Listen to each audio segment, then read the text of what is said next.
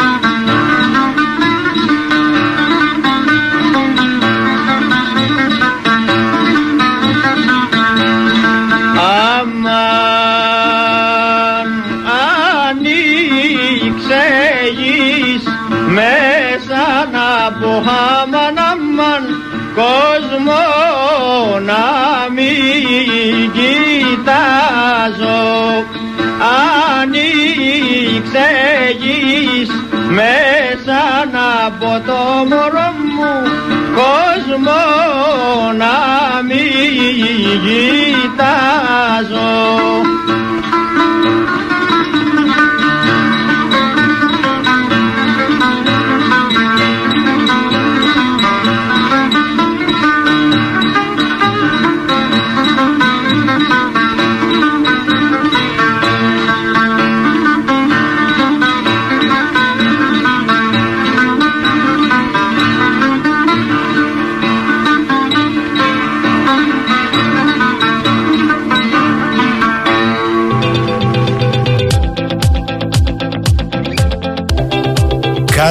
Καλημέρα, καλημέρα. Φτάσαμε στην 5η 15 ο μήνας. Αφήστε με να γιάσω πρωί-πρωί. Μου γράφετε σχόλια εδώ για τη Βουλή και την ολονικτία τη συζήτησης του νομοσχεδίου στο όλον και κατά άρθρων για το γάμο. Εντάξει, παιδιά, εντάξει. Δουλειά δεν είχε ο διάολος Ασχολείται με τα φλιναφήματα απαξαπάντων των βουλευτάδων, αν δεν εξαιρέσω μερικούς. Καταρχάς, έχει ένα ενδιαφέρον να παρακολουθήσετε τη Βουλή όχι για το τι λένε, αλλά για τις ρίσεις μεγάλων ανδρών και γυναικών που χρησιμοποιούν ρε παιδί μου πολύ φιλοσοφημένοι βουλευτές. Όλοι οι εθνικοί αντιπρόσωποι πιάνουν ό,τι θέλετε. Καζαντζάκη, Ελίτη, Χατζηδάκη, Θεοδωράκη, Ρίτσο, Βάρναλη, Εμπειρίκο, Μυριβίλη, Τσίρκα, Ζαχαρία Παπαντονίου και μετά ανοίγουμε την γκάμα. Ο άλλος χθες έλεγε Όσκαρ Βάιλντ, Βιρτζίνια Γούλφ, Τζον Ριντ. Πάμε και πιο πίσω, Τίτος, ο 13ος, Παυλικιανοί, Γρηγοριανοί, Παναγία. Πού τους κρύβανε και τις κρύβαν όλες αυτές τις γνώσεις. Και όπως λέει και ο φίλος μου ο Νίκος πρωί πρωί, είμαστε έθνος αδιάφορων. Γιατί το λέει, γιατί η έκκληση για τα τέμπη έχει πάει 354.730 υπογραφές, ούτε μισό εκατομμύριο. Λοιπόν, 15 Φεβρουαρίου, ε.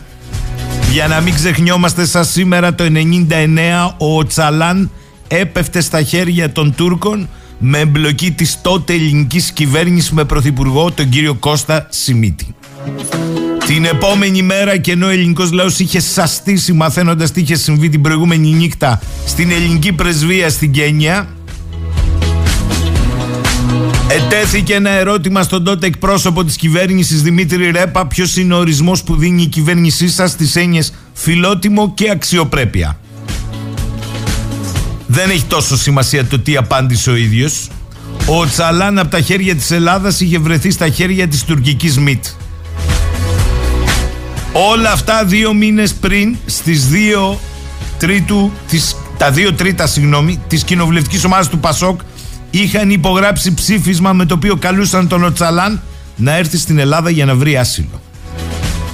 Έχει σημασία όμως τι είπε δύο ημέρες μετά την παράδοση του ηγέτη των Κούρδων ο τότε πρωθυπουργός μας σε μία μακροσκελέστατη ανακοίνωση για την υπόθεση Οτσαλάν. Μία ανακοίνωση που εκδόθηκε σε μια στιγμή που ο ηγέτης των Κούρδων βρισκόταν ήδη στις τουρκικές φυλακές και όπου επί της ουσίας, πέρα στον Τούκο αυτή η ανακοίνωση, συνιστούσε την εμφανέστατη εμπλοκή και τις βαριές ευθύνες της τότε ελληνικής κυβέρνησης στην εξέλιξη. Τι είχε πει στην ανακοίνωση μεταξύ άλλων ο τότε Πρωθυπουργός για το κουρδικό ζήτημα; Είμαστε κατά των ένοπλων ανταρσιών και των πράξεων τρομοκρατίας και βίας. Ένοπλη ανταρσία, ο αγώνας των Κούρδων για ελευθερία, τρομοκρατία και βία, υπάλληλοι των Κούρδων για διεκδίκηση δικαιωμάτων. Αυτό και μόνο έφτανε, δεν χρειαζόταν μετά να αποπληθωρήσουμε μια σειρά από επικοινωνίες, ημερολόγια, αρχεία με το τι διεμήφθη μέσα και έξω από την ελληνική πρεσβεία στην Κένια. Και μόνο η γνωστή ατάκα από την Αθήνα προς την Κένια στο Σάβα Καλτερίδη σε παρακαλώ Σάβα πέτα έξω τα μουνόπα να τελειώνουμε Μπορείς να το κάνεις, πρόσεξε γιατί αν δεν το κάνεις όταν έρθεις πίσω θα σε αποστρατεύσουν. Μπορείς να το κάνεις, είναι τρεις υπουργοί εδώ, πέτα τους έξω να τελειώνουμε. Τελεία, παράγραφος.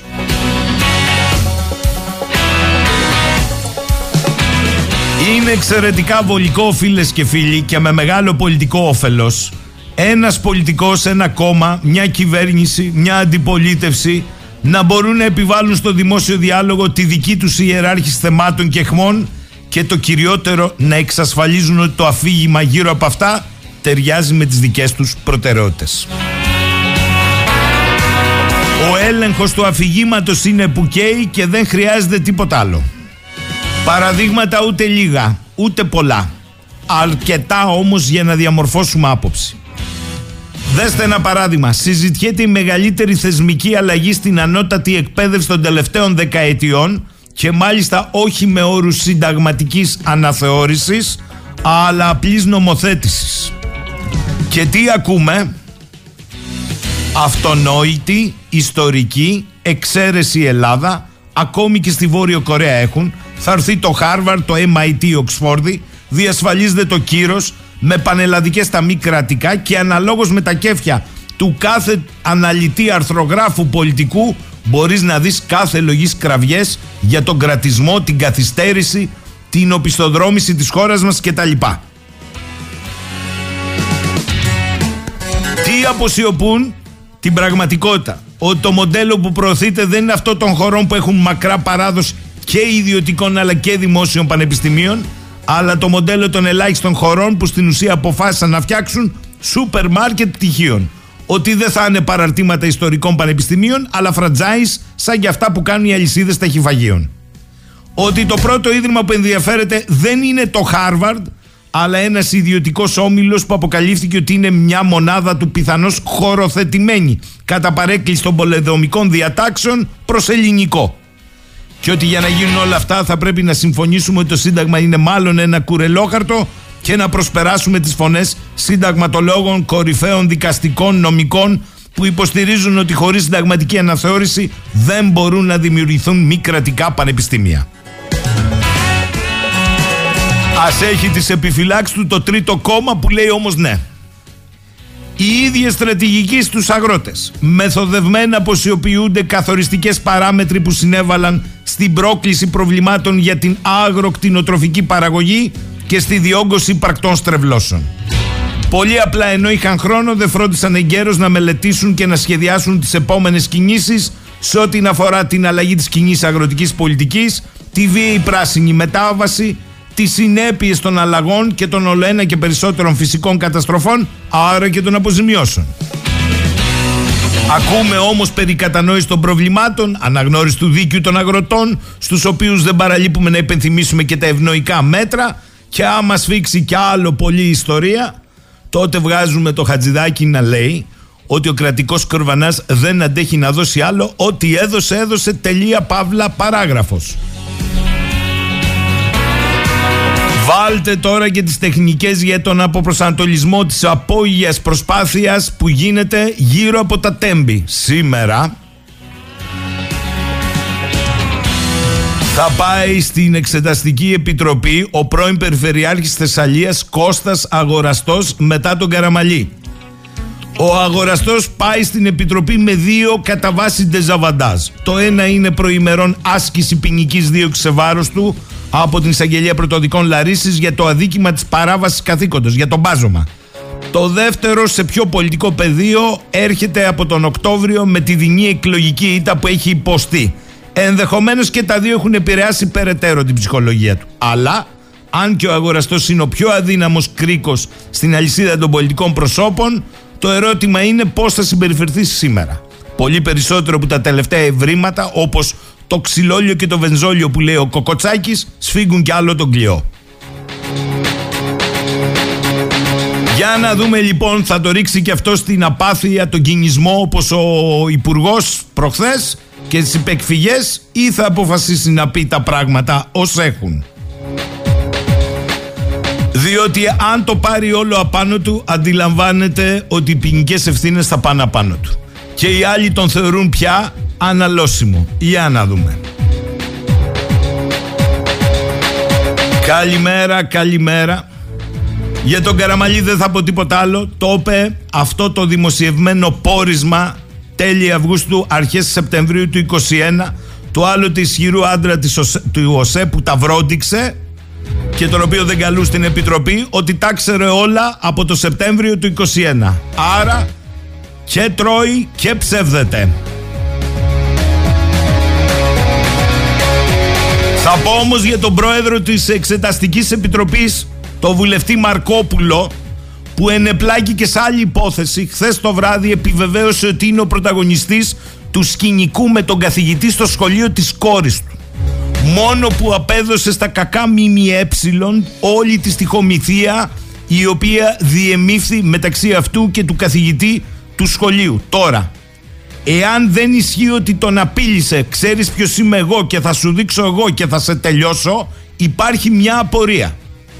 Ο Σύλλογος Διδασκόντων που έστειλε επιστολή στο Διοικητικό Συμβούλιο του Σχολείου και γνωστοποίησε το συμβάν στο Σύλλογο Γονέων, γιατί το έκανε αφού δεν απείλησε ο βουλευτής και πρόεδρος της Εξεταστικής Επιτροπής.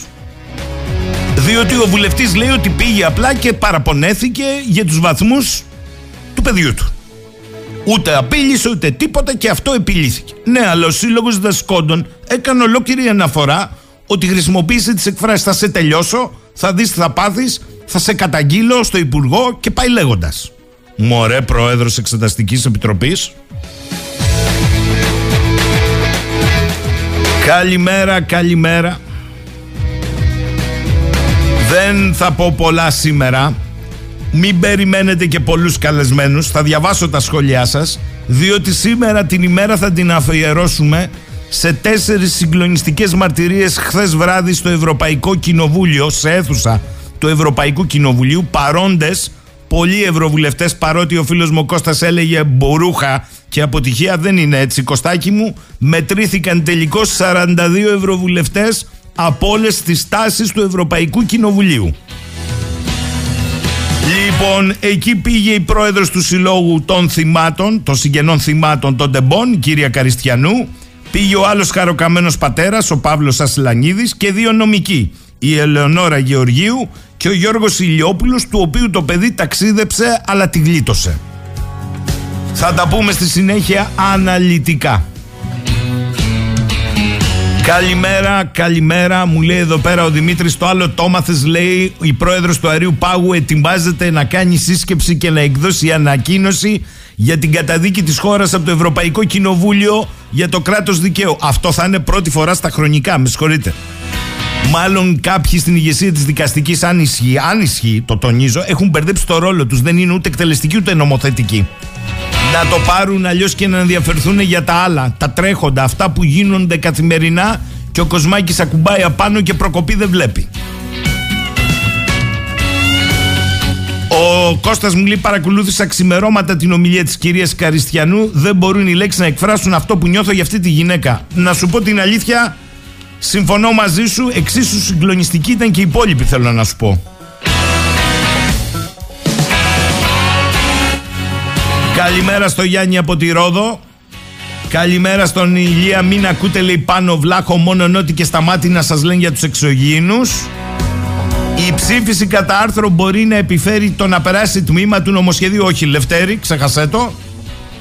Εγώ στη θέση σου δεν θα νιώθα λέει καμία έκπληξη ο Νίκος από την παιδεία και τις γνώσεις λογοτεχνίας και φιλοσοφίας των πολιτικών μας. Όλα ξεκινούν από την πολύ καλή γνώση χρήσης της Google και φυσικά τα παχιά πορτοφόλια που τους δίνουν την πολυτέλεια να πληρώνουν λογογράφους. Μπαίνεις Google, γράφεις famous quotes και έχεις μπροστά σου ολόκληρο θησαυρό Σοφίας. Τι σημασία έχει αν δεν είναι δική σου η Σοφία; Στα χνάρια του Biden, λέει ο Γιώργος, η Ελληνική Βουλή θα μιλάνε με το μακαρί τον Καρίτσα στο καφενείο όταν παίζει μπαοκάρα. Ποιος Βάρναλης είναι λίγο πριν το Ζουρλομανδία. Η Ευαγγελία καλημέρα. Μπα, είχαμε τόσο καλλιεργημένους βουλευτές και δεν το ξέραμε τόσο καιρό. Εγώ άλλη εντύπωση είχα ότι κοιμούνται σε αυτά τα χλιδά τα έδρανα του ελληνικού κοινοβουλίου. Έκανα λάθο. Μάλιστα, κυρία Ευαγγελία, κάνατε λάθος. Εδώ κάποιος μου είπε ότι χθες λέει υπήρξε βουλευτής που είχε τη φαϊνή ιδέα να διαβάσει από στήθους Παζολίνη. Έλα Παναγία μου. Έγινε αυτό στη Βουλή. Μόνο η Ιονέσκο δεν έχουμε ακούσει, αλλά αγάντα μέχρι το απόγευμα έχουμε χρόνο. Καλημέρα, λέει η Κάρμεν, είναι θλιβερή και είναι ο καθρέφτης των Ελλήνων. Δεν έχουν σκέψη δική τους και δανείζονται άλλων για να κάνουν τους διανοούμενους. Κρίμα ένα διαμάντι Ελλάδα να είναι μέσα στα ασκά. Μάλιστα. Τι ψάχνεις, λέει ο Σπύρος, η Ελλάδα τέλειωσε μαζί και οι Έλληνες; Το έχει πει ο Βέγκος Σπύρο. Καλη... Στην ταινία Ταγκελόπουλου. Θεός χωρέ τους. Καλημέρα στο Λεωνίδα. Καλή εκπομπή, λέει και καλό κουράγιο. Πολύ ολιρέν τώρα τελευταία Λεωνίδα. Ο Σπύρος σε ιδιωτικό σχολείο έκανε τσαμπουκά ο βουλευτής γιατί σε δημόσιο αν ήμασταν γονείς μπροστά θα έφευγε από το παράθυρο. Ε, δεν είναι ο πρώτος, ε. Να τα ξέρουμε και να τα θυμόμαστε αυτά.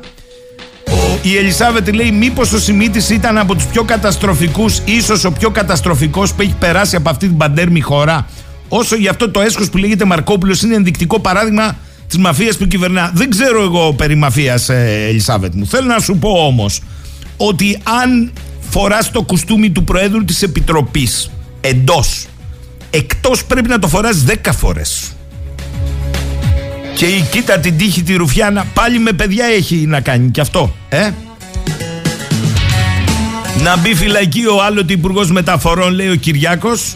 Εντάξει, Κυριάκο, τι νόημα έχει ψήφιση επί των άνθρωπων, μπορείς να το εξηγήσει αν γνωρίζεις τη διαδικασία; Εάν ένα άρθρο κατά πλειοψηφία απορριφθεί, δεν ισχύει. Αυτό είναι το νόημα. Αλλά ισχύει όλος ο νόμος εισαγωγικά. Επίσης και αυτό είναι το νόημα. Ό,τι δεν κατάλαβες, τώρα ξαναστείλε μου να σου πω. Άρα οι βουλευτές ψηφίζουν επί της αρχής, δηλαδή τη γενική θεώρηση του νομοσχεδίου και μετά κατά άρθρο. Το άρθρο 1 όμως αν δεν ψηφιστεί πάει περίπατο. Δεν ισχύει, δεν υφίσταται. Το νομοσχέδιο θα έχει, αν έχει 110 άρθρα, θα έχει 109. Λέμε. Εκτός αν τροποποιηθεί και ψηφιστεί. Πάλι ξαναλέμε. Καλημέρα στη φίλη τη Δεσποτούλα, ωραίο όνομα. Για να δω λέει σήμερα ποιοι έχουν τα άντερα, όχι να απέχουν, να πάνε εκεί είτε νέο είτε όχι ονομαστικά να ψη... Εκεί είναι λέει. Τα υπόλοιπα είναι, συγγνώμη, εγώ δεν ήξερα. Μου θυμίζει τον Όρμπαν που βγήκε απόξω, σωστό. Βγήκε απόξω για να ψηφίσουν οι άλλοι και μέχρι να γυρίσει και πάρει 20 δις. Αυτοί λέει τι θα πάρουν. Πάμε με τραγούδι σε διάλειμμα.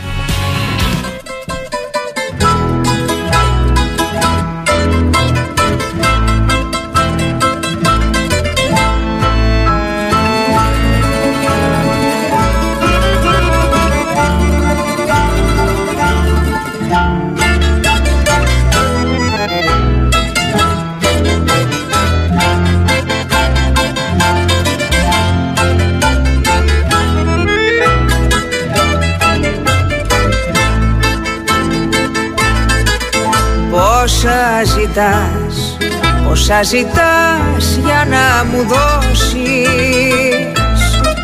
Λίγοι ανθρώπου, λίγοι ανθρώπου ζεστασιά Πόσο ακριβά, ακριβά θα με χρεώσεις. Για να αγορά, για να αγοράσω μια ματιά.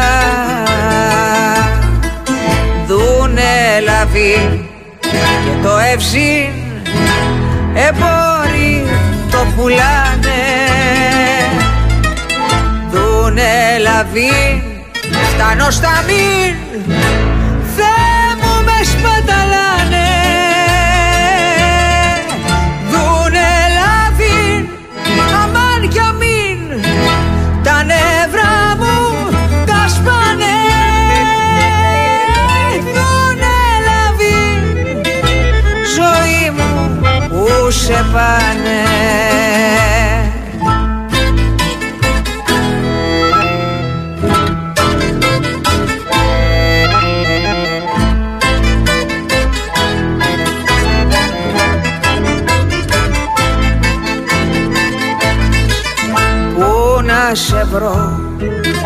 να σε βρω, να σ' ανταμώσω. Μέσα σε τούτη, μέσα σε τούτη τη σιωπή Πού να βρω αγάπη, πού να βρω αγάπη να σε σώσω. Μου την εξώ, μου την εξόδεψες κι αυτή Δούνε λαβή και το ευζήν εμπόροι το πουλάνε. Δούνε λαβή φτάνω στα μην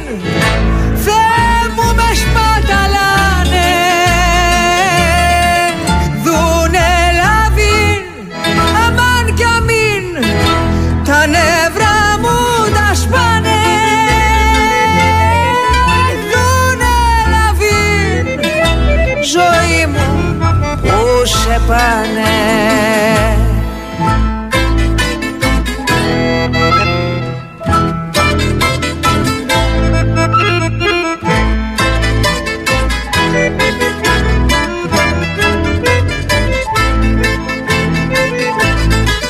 Πόσο ακριβά, πόσο ακριβά θα με πιστώσεις.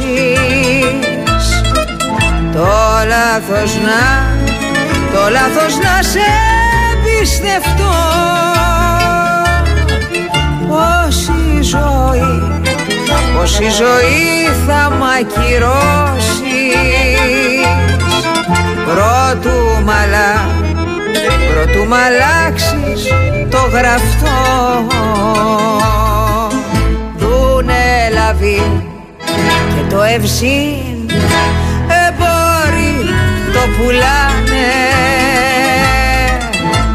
Δούνε λαβή φτάνω στο αμήν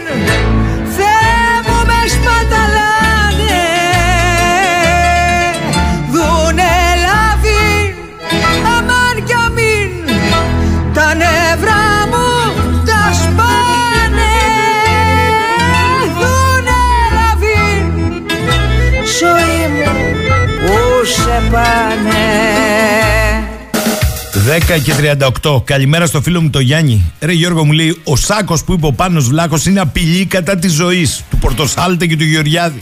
Το θα σε τελειώσω του Μαρκόπουλου στον καθηγητή είναι χιουμόρ. Ε, ε, καταδήλωση. Εντάξει. Τι να σου πω, ρε Γιάννη. Ο Σπύρος λέει: Γεια σας. Με τι ασχολούταν πριν γίνει βουλευτής ο Μαρκόπουλος για να βγάλουμε ολοκληρωμένη άποψη; Συγγνώμη, δεν τον ήξερες πριν. Σπύρο, δημοσιογράφος ήταν. Μεγάλο αστέρι. Ο Παναγιώτης Καραμαλής Κώστας, το εξώδικο δεν έλεγε ότι ο σιδηρόδρομος δεν είναι ασφαλής. Το εξώδικο έλεγε προχωρήστε γιατί έχουμε ζητήματα ασφάλειας. Πόσο δύσκολο είναι να αντέχεις να ζεις πια σε αυτή τη χώρα αν δεν είσαι εντελώς ανέστητος; Η αλήθεια είναι πως μου είχε περάσει από το μυαλό πώς να ζει με τόσες τύψεις ο Κώστας Καραμαλής. Χθες βεβαιώθηκα μια χαρά ζει, δεν έχει ίχνος τύψεων, είναι το απόλυτο πολιτικό παχύδερμο. Μάλιστα. Κατερίνα, τι να σχολιάσω πρώτο, λέει δεν ξέρω, οπότε θα αρκεστώ σε μια ευχή να απαλλαγούμε γρηγορότερα από δάφτους, αλλά δεν το βλέπω γιατί αυτοί που τους στέλνουν είναι και οι όμοιοι τους. Οπότε καληνύχτα. Εντάξει, Κατερίνα τώρα. Περικλής. Η Νέα Δημοκρατία περιμένει τον Κασελάκη και τον Ανδρουλάκη να τους ψηφίσει το νομοσχέδιο να περάσει για τη Νέα Δημοκρατία. Είναι γκουσγκούνιδες βαρβάτι αντράκλες. Πώς θα πάνε στα σέρας πίσω; Βρήκαν όμως Κασελάκη και Ανδρουλάκη και τα κάνουν. Αύριο θα τους κοροϊδεύουν και όλα στα κομματικά τρόλ της Νέας Δημοκρατίας ότι έχουν ιδιαιτερότητες. Αποχή να κάνουν όπως όλη η Νέα Δημοκρατία. Ε, αποχή. Η αποχή για να μην είστε πέφτο είναι ναι μεν αλλά, κλείνω το μάτι στο ναι, όχι μεν αλλά, κλείνω το μάτι στο όχι. Άρα και με τους μεν και με τους δε. Τι δεν καταλάβατε δηλαδή.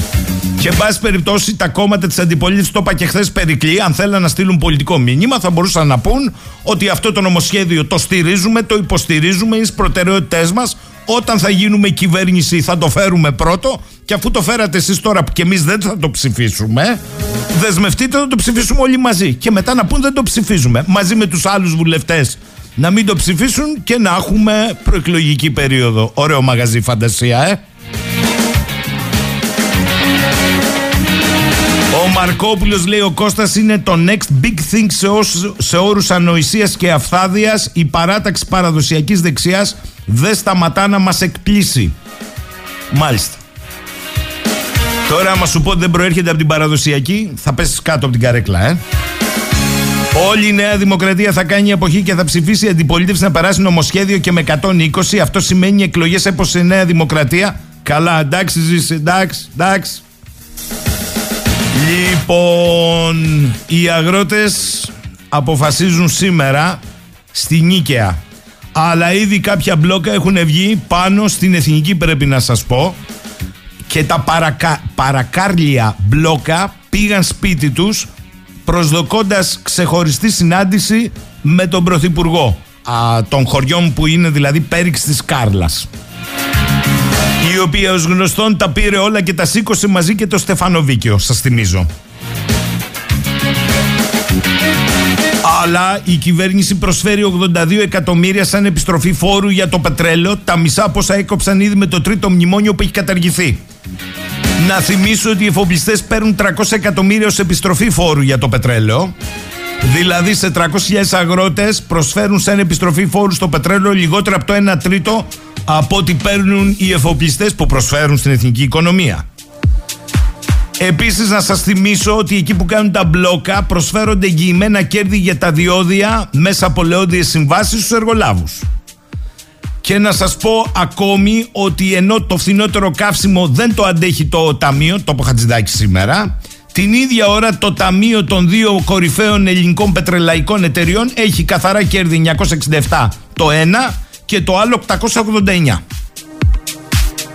Όταν λένε λοιπόν ότι ξύνουν τον πάνω το του βαρελιού, τι ακριβώς λένε, διότι ο Υπουργός είπε με λίγα λόγια δεν μπορούμε να δίνουμε παραπάνω από αυτά που αντέχουμε. Αν η χώρα ξεφύγει και δεν έχουμε μια σοβαρή δημοσιονομική πολιτική, μπορεί να υπάρξει ευχαρίστηση στην αρχή, αλλά ύστερα όσοι πούν ως ανά θα λένε σταύρωσον αυτόν. Για να μην το σταυρώσουμε λοιπόν δεν μπορούμε να δώσουμε άλλο, είπε. Λοιπόν, καλά όλα αυτά, αλλά όπως προανήγγυλα θα ακούσουμε σήμερα τα αποσπάσματα τεσσάρων ομιλιών χθες σε αίθουσα του Ευρωπαϊκού Κοινοβουλίου. Εμένα δεν με ενδιαφέρουν τα κόμματα. Και γι' αυτό δεν θα ακούσετε κομματικά. Θα ακούσετε τι είπαν δύο χαρακαμένοι γονείς και δύο νομικοί τους. Θα ξεκινήσω από την ομιλία της κυρίας Μαρίας Καριστιανού. Βλέπω σήμερα το πρωί ότι οι πιασάρικες ατάκες που έσπασε η γυναίκα και έκλαψε περνάνε. Τα υπόλοιπα δεν ακούγονται όλα. Σε ελάχιστα ακούγονται. Πάμε. Αξιότιμοι κυρίες και κύριοι βουλευτές. Είμαι μια μητέρα από την Ελλάδα και απευθύνομαι σε όλες τις μητέρες και τους γονείς του κόσμου. Πιθανότατα αρκετοί γνωρίζετε για τις αρχαίες ελληνικές τραγωδίες. Αυτό που συνέβη όμως σε εμάς είναι μια αληθινή τραγωδία, όπου δυστυχώς δεν είμαστε θεατές μιας παράστασης, αλλά τη ζούμε πραγματικά. Έρχομαι στην Ευρώπη, γιατί η Ελλάδα είναι μέρος της ιστορίας της Ευρώπης. Η Ευρώπη πήρε το όνομά της από τον ελληνικό μύθο και πολλά ιδανικά και αρχές γεννήθηκαν μέσα από την ελληνική φιλοσοφία. Κυρίες και κύριοι βουλευτές, οι πολίτες και τα κράτη της Ευρώπης συνδέονται με πολιτισμικές καταβολές και είναι ευθύνη όλων των ευρωπαϊκών κρατών να βοηθούν το ένα το άλλο στην απόδοση δικαιοσύνης και να λειτουργούν μέσα σε ένα ενιαίο θεσμικό πλαίσιο όπου η τήρηση των κανόνων από όλους είναι ιερή. Ήρθαμε για να μιλήσουμε για την αξία της ζωής, των ανθρωπίνων δικαιωμάτων, της δικαιοσύνης, της ελευθερίας του λόγου, καθώς και το δικαίωμα της ασφαλούς μετακίνησης, δηλαδή όλα αυτά που έχουν πληγεί στη χώρα μου. Αυτά που θα ακουστούν μπορούν να σας φανούν απίστευτα, αλλά είναι πραγματικά. Πώς θα μπορούσε να είναι άλλωστε διαφορετικά, όταν εμείς είμαστε πια η φωνή των νεκρών μας; Αυτή τη στιγμή φανταστείτε ότι ακούτε τη φωνή της κόρης μου και των υπολείπων 57 θυμάτων αυτής της τραγωδίας.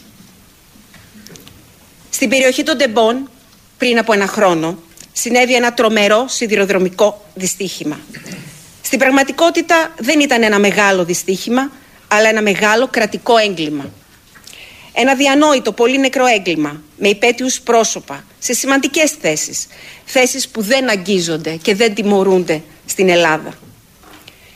Θα σας μιλήσω για ένα έγκλημα, όπου οι υπεύθυνοι αντί να εφαρμόζουν τους νόμους και να προστατεύουν τους πολίτες, μας παραπλανούσαν και μας κορόιδευαν ότι όλα λειτουργούν καλά στην Ελλάδα. Τη χώρα που σύμφωνα με την τελευταία έκθεση της Επιτροπής Διεθνούς Διαφάνειας είναι μία από τις πιο διεφθαρμένες χώρες της Ευρώπης. Αλλά ουδόλως νοιάζονται γι' αυτό. Γιατί η ντροπή προϋποθέτει συνείδηση. Το έγκλημα στα τέμπη είναι το αποτέλεσμα μιας ασυνείδητης διαχρονικής οικονομικής απιστίας που κατάφεραν να συντηρούν επειδή ακριβώς ελέγχουν και τη δικαιοσύνη και τα μέσα ενημέρωσης και έτσι μας κρατούν σε πλάνη. Στις 28 Φεβρουαρίου του 2023 συνέβη ένα από τα χειρότερα σιδηροδρομικά δυστυχήματα στην Ευρώπη. Συνέβη στην Ελλάδα. Σκοτώθηκαν 57 επιβάτες και τραυματίστηκαν 180 σε μια μετοπική σύγκρουση δύο τρένων, ενός επιβατικού και ενός εμπορικού, που βρίσκονταν αντίθετα στην ίδια γραμμή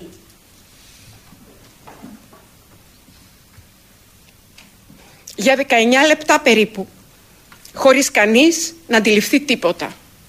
Σε αυτό το δυστύχημα που εγώ έχασα την κόρη μου, σχεδόν 20 ετών, ήταν κυρίως νέοι άνθρωποι, φοιτητές, που επέστρεφαν στα σπίτια τους ή στις σχολές τους.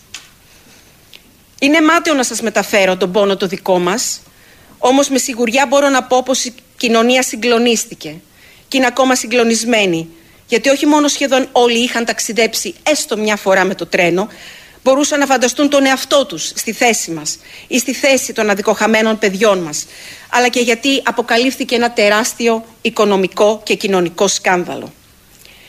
Αδιανόητο να κατανοήσουμε πώς είναι δυνατό να συμβεί με τοπική σύγκρουση τρένων εν έτη 2023, με τόσα συστήματα ασφαλείας που υποτίθεται υπήρχαν και τόσες επενδύσεις που υποτίθεται είχαν γίνει. Γιατί εμείς Τέτοια ακούγαμε τόσα χρόνια. Ζούσαμε σε μια πλασματική πραγματικότητα, όπου όλα γίνονταν για το καλό μας και η ασφάλεια ήταν δεδομένη. Πού να φανταστούμε την αλήθεια; Το μέγεθος της ακαταλληλότητας και της επικινδυνότητας της μετακίνησης με τρένο και ότι οι επενδύσεις για το σιδηρόδρομο ήταν μόνο παραπλανητικά αφηγήματα. Συγκλονιστήκαμε όταν διαπιστώσαμε ότι δεν υπήρχε κανένα σύστημα ασφάλειας σε λειτουργία στο κύριο μέσο μαζικής μετακίνησης της χώρας. Το Υπουργείο Μεταφορών γνώριζε το πρόβλημα και παρόλα αυτά επέτρεπε τη λειτουργία. Ο πρώην Υπουργός όμως υπέπεσε και σε άλλες παραβάσεις, όπως δεν προχώρησε στη σύσταση Επιτροπής Διερεύνησης Αεροπορικών και Σιδηροδρομικών Ατυχημάτων ως όφιλε από το χρόνο που ανέλαβε, αλλά ούτε φρόντισε να θεσπίσει τους εθνικούς κανόνες ασφαλείας που έχουν όλα τα κράτη υποχρεωτικά. Αλλά πώς να προχωρήσει στη θέσπισή τους όταν θα έπρεπε να αναφέρει ένα προς ένα όλα τα συστήματα ασφαλείας του σιδηροδρόμου και εμείς δεν είχαμε ούτε ένα σε λειτουργία. Κι όμως, ο πρώην Υπουργός Μεταφορών δηλώνει χωρίς ντροπή, αθώος, και θεωρεί ότι δικαιούται να κρατήσει το δικαίωμα της ασυλίας, να μην χρειαστεί δηλαδή ούτε καν να απολογηθεί και μπορεί ατιμόρυτος να συνεχίσει τη ζωή και την καριέρα του. Πώς μπορεί λοιπόν ο σιδηρόδρομος στην κατάσταση εγκατάλειψης που βρισκόταν να έχει άδεια λειτουργίας, και όμως είχε. Ούτε η ρυθμιστική αρχή που αποτελεί μια επιπλέον δικλίδα ασφαλείας λειτουργούσε σωστά. Πώς δόθηκε άδεια λειτουργίας από την ελληνική ρυθμιστική αρχή και πώς μπόρεσε αυτή να πείσει την αντίστοιχη Ευρωπαϊκή Αρχή για την ασφάλεια λειτουργίας των σιδηροδρόμων στην Ελλάδα. Ειδικά όταν υπάρχει ιστορικό επαναλαμβανόμενων συστάσεων και προστήμων για μη συμμόρφωση στους κανονισμούς. Ακούσαμε λοιπόν τη δημόσια τοποθέτηση της Προέδρου της Ρυθμιστικής Αρχής ότι δεν είχε καμία υποχρέωση να ελέγχει απράγματι τηρούνται οι προβλεπόμενες από τους νόμους διατάξεις σχετικά με την ασφαλή μετακίνηση των επιβατών, παρά μόνο όφιλε να συμπληρώνει τις εκθέσεις, βασιζόμενοι κυρίως σε έγγραφα ή και τηλεφωνικές διαβεβαιώσεις ότι δεν υπάρχουν προβλήματα. Ακολούθως, έστελνε ψευδείς εκθέσεις ότι όλα λειτουργούν άψογα. Ψεύδονταν και σε εμάς και σε εσάς και μας παρουσίασε το ρόλο της εντελώς τυπικό, χωρίς αρμοδιότητες, χωρίς ευθύνες, ξεχνώντας όμως ότι η δική της αδειοδότηση σκότωσε 57 επιβαίνοντες, τραυμάτισε 180 και έθεσε σε κίνδυνο απώλεια ζωής και τους υπόλοιπους 113 επιβάτες. Από τους συνολικά 350 επιβαίνοντες όπως μας έχει αναφέρει η εταιρεία. Μάθαμε για πολύ μεγάλες επενδύσεις που δόθηκαν σε βάθος 20 ετίας περί περί τα 15 δις, όταν για την αναβάθμιση ενός πολύ μεγαλύτερου δικτύου, στη Γαλλία για παράδειγμα, το κόστος ήταν 7,5 δις.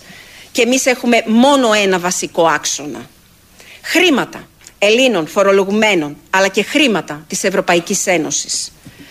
Με αγανάκτωση λοιπόν Κοιτούσαμε από τη μία τα χρήματα που αναφέρονταν ότι έχουν ξοδευτεί για τη δίθεν αναβάθμιση του σειρμού και από την άλλη τα πορίσματα των πραγματογνωμόνων που μιλούσαν για πλήρη απουσία συστημάτων ασφάλειας, για κατάλληλα βαγόνια, για καθημερινές βλάβες και εκτροχιασμούς και πολλά άλλα που αν τα γνωρίζαμε ουδέποτε θα επιτρέπαμε να χρησιμοποιούν οι άνθρωποι μας στο τρένο. Μας παραπλάνησαν, μας εξαπάτησαν και εγώ ανήκω στους γονείς που προέτρεπαν τα παιδιά τους να χρησιμοποιήσουν το τρένο. Γιατί θεωρούσα ότι είναι ο πιο ασφαλής τρόπος μετακίνησης και μου φαίνονταν σχεδόν αδύνατο να συμβεί ατύχημα. Πόσο τραγικό να μην μας επιτρέπεται να μείνουμε μόνο στο πένθος μας. Πέντε ώρες έκαιγε η φωτιά στον τόπο της τραγωδίας. Παραβιάζοντας όλα τα διεθνή πρωτόκολλα για αντίστοιχες καταστάσεις, παραγώνισαν τους δικαστικούς λειτουργούς και προχώρησαν σε πλήρη αλλίωση του χρόνου, του χώρου. Έσκαψαν τα χώματα σε βάθος περίπου ενός μέτρου. Απομάκρυναν τα χώματα αυτά. Άγνωστο που και αν τα πέταξαν σε ένα μόνο σημείο. Προχώρησαν σε επιχωμάτωση και ασφαλτόστρωση εκεί που πριν ήταν χωράφια. Μέσα σε λίγες ώρες θεώρησαν πως βρήκαν ό,τι ήταν να βρουν από τα μέλη των ανθρώπων μας. Για όσο διάστημα χρειαστεί προκειμένου να έχουν πρόσβαση σε κάθε στοιχείο. Με αυτές τις κινήσεις όπως καταλαβαίνετε απέκρυψαν και συγκάλυψαν κάθε στοιχείο που θα οδηγούσε εμάς και τους Έλληνες πολίτες στην αλήθεια και τους ενόχους στη δικαιοσύνη. Μέσα σε τρεις μέρες, λοιπόν, η εικόνα στον τόπο του εγκλήματος ήταν εντελώς διαφορετική. Σαν να μην συνέβη ποτέ. Τίποτα. Σε αυτό το πολύ νεκρό δυστύχημα, η πραγματογνωμοσύνη συντάχθηκε μέσα σε γραφεία. Οι πραγματογνώμονες δεν πήγαν ποτέ στο χώρο του εγκλήματος. Αποφάνθηκαν χωρίς αυτοψία. Μάλιστα, έγραψαν ένα ημιτελές πόρισμα, γνωστοποιώντας μας ότι δεν θα ασχοληθούν με την έκρηξη και αναρωτιόμαστε πώς μπορεί να γίνει πραγματογνωμοσύνη χωρίς αυτοψία και πώς μπορούν οι πραγματογνώμονες να επιλέξουν να ασχοληθούν μόνο με το ένα σκέλος της τραγωδίας αν δεν έχουν λάβει τέτοιες οδηγίες από τους εντολείς. Σε αντίθεση με την ελληνική διαφορία, η Ευρωπαϊκή Ρυθμιστική Αρχή κινητοποιήθηκε άμεσα και προθυμοποιήθηκε να στείλει ειδικούς πραγματογνώμονες και να ξεκινήσει η έρευνα για τα αίτια του δυστυχήματος παράλληλα με τις ελληνικές κινήσεις. Πώς όμως θα δικαιολογούσαν την πράξη του μπαζώματος και μάλιστα με την ανοχή των ανακριτών στην Ευρωπαϊκή Ρυθμιστική Αρχή; Και πώς θα μπορούσε η Ευρωπαϊκή Αρχή να κάνει επιτόπιους ελέγχους στον πλήρως παγκοσμιωμένο χώρο που έγινε σε λιγότερο από μία εβδομάδα χωρίς να έχει γίνει ουσιαστική και ενδελεχής έρευνα από ειδικούς πραγματογνώμονες παρά μόνο από τους διορισμένους του Υπουργείου; Έτσι, το Υπουργείο Μεταφορών αρνήθηκε τη συμβολή της Ευρωπαϊκής Ρυθμιστικής Αρχής να βοηθήσει με εξειδικευμένο προσωπικό την κατάσταση. Επιπλέον, φοβούμενοι ότι θα προχωρούσαν και στους απαιτούμενους ελέγχους για τα αίτια του δυστυχήματος. Κάτι που ήταν επιβεβλημένο να γίνει σύμφωνα με τους ευρωπαϊκούς κανονισμούς. Ω απλή Ευρωπαία πολίτης, αναρωτιέμαι, ο Ευρωπαϊκός Φορέας που παρέχει αυτά τα κονδύλια στην Ελλάδα, πώς είναι δυνατόν να μην έχει το δικαίωμα και ταυτοχρόνως την υποχρέωση ελέγχου για να επιβεβαιώνει την αξιοποίηση αυτών και πώς νομιμοποιείται η απομάκρυσή του από την έρευνα για το έγκλημα της 28ης Φεβρουαρίου. Αμέσως μετά τη σύγκρουση δημιουργήθηκε μια πραγματικά τεράστια έκρηξη με διάμετρο 80 μέτρων που δεν μπορούσε να προκύψει από τη σύγκρουση δύο ηλεκτροκίνητων τρένων και προκάλεσε χημικά εγκάβματα σε δέρμα, πνεύμονες και λάριγκα στους διασώστες και στους παρευρισκόμενους. Είναι απορίας άξιο πως ο ανακριτής, ο οποίος δεν επισκέφτηκε επίσης ποτέ το χώρο του εγκλήματος ως όφιλε παρά μόνο εννέα μήνες αργότερα, δεν ενδιαφέρθηκε να μάθει την αιτία πρόκλησης αυτών των χημικών εγκαυμάτων. Ακόμα και όταν το χημείο του κράτους μετέβη στην περιοχή για ελέγχους, μετά από επιμονή των συγγενών και όχι του ανακριτή και με καθυστέρηση 40 ημερών στον παζωμένο χώρο εξέδωσε πόρισμα που καταγράφεται η ύπαρξη έφλεκτων ουσιών όπως ξυλολίου αρχικά και ακολούθως σε δεύτερο χρόνο 8 μήνες αργότερα πάλι με απέτηση των συγγενών ε, την ύπαρξη και άλλων εκρηκτικών ουσιών, ουσιών όπως του, το λουλολίου, προπανίου και βουτανίου που βρέθηκαν σε ρούχα και αντικείμενα των επιβατών. Και παρόλο που είναι γνωστό ότι αυτές οι ουσίες χρησιμοποιούνται στην οθεία καυσίμων, ο ανακριτής και οι εισαγγελείς δεν ενδιαφέρθηκαν να προβούν σε περαιτέρω έρευνες, παρόλο που το γνώριζαν από τον Δεκέμβριο.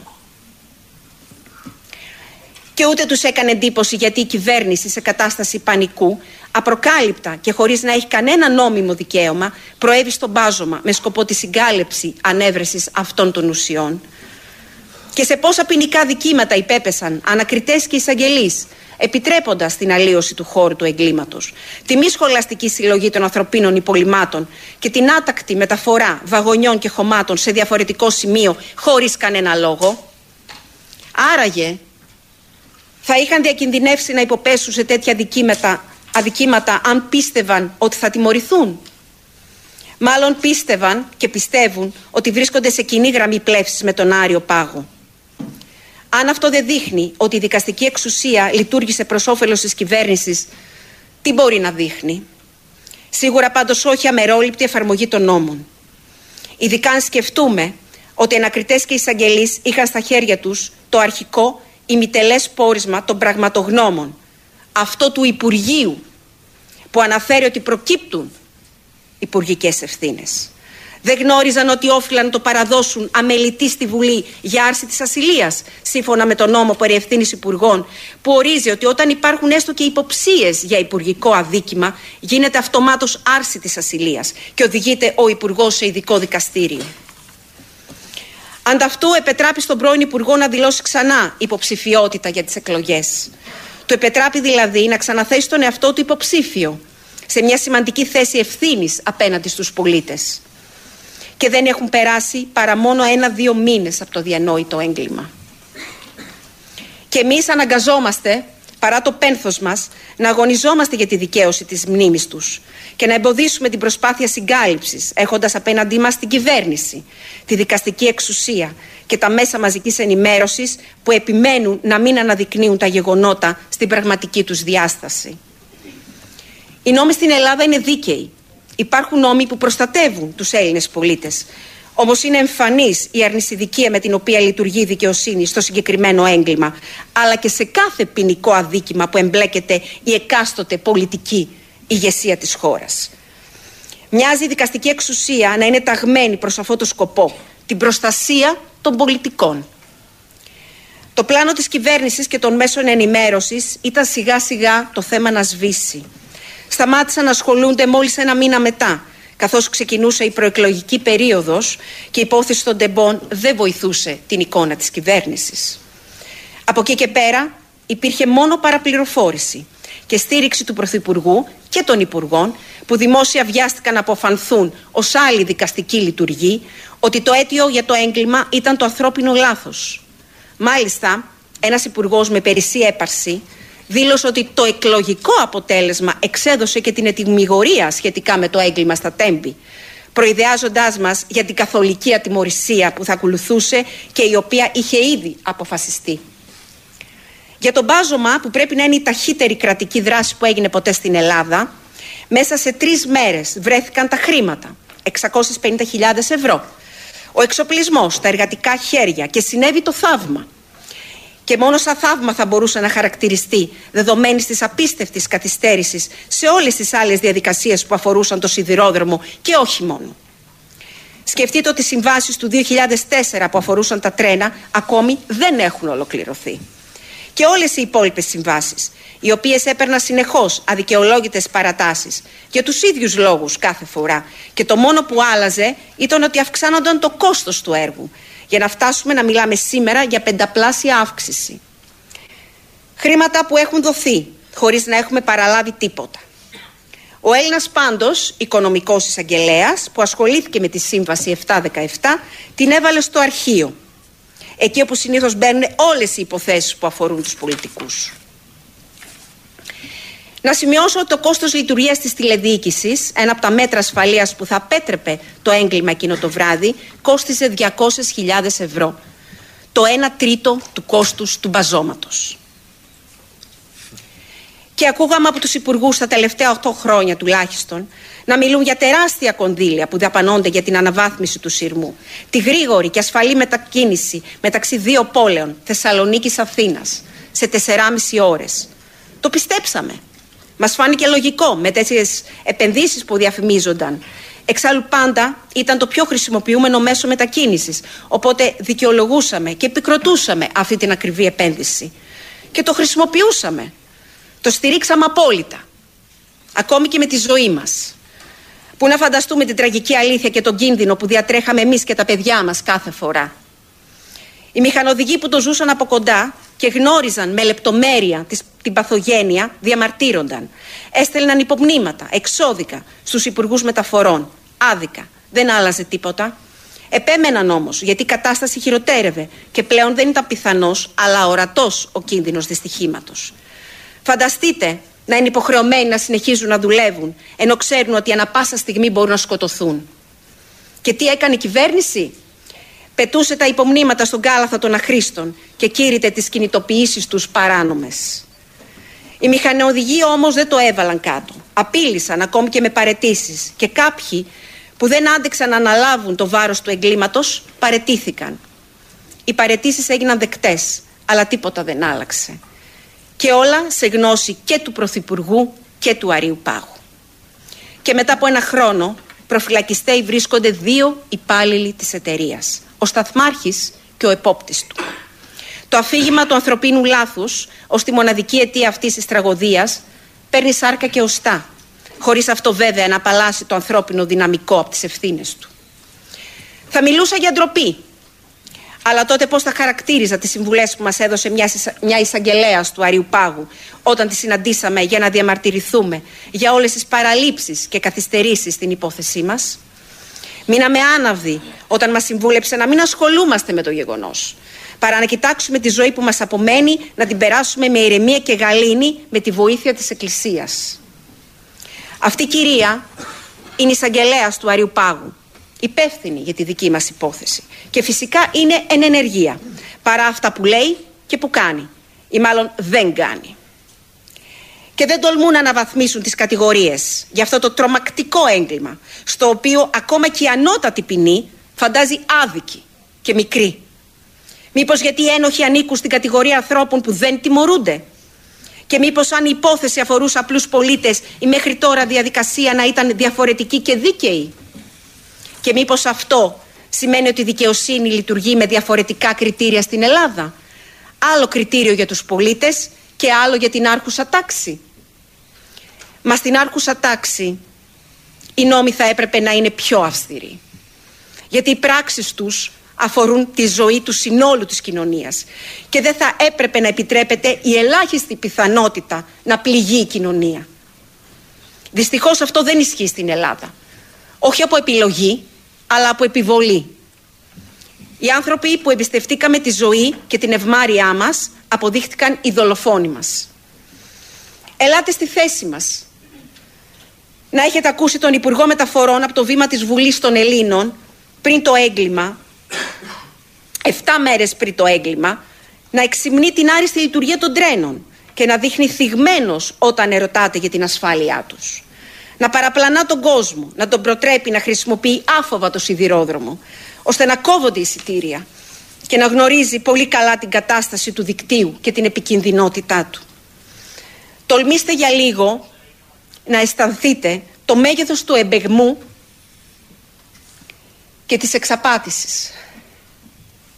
Και η παραπλάνηση δεν έχει σταματημό. Επιτρέπουν τη Hellenic Train να διαφημίζει την υπερσύγχρονη αίθουσα τηλεδιοίκησης, ενώ γνωρίζουν ότι οι εικόνες ήταν από την αίθουσα της Ιταλίας. Και ότι στην Ελλάδα όχι μόνο δεν υπήρχε τηλεδιοίκηση, αλλά ούτε κανένα άλλο σύστημα ασφαλείας σε λειτουργία.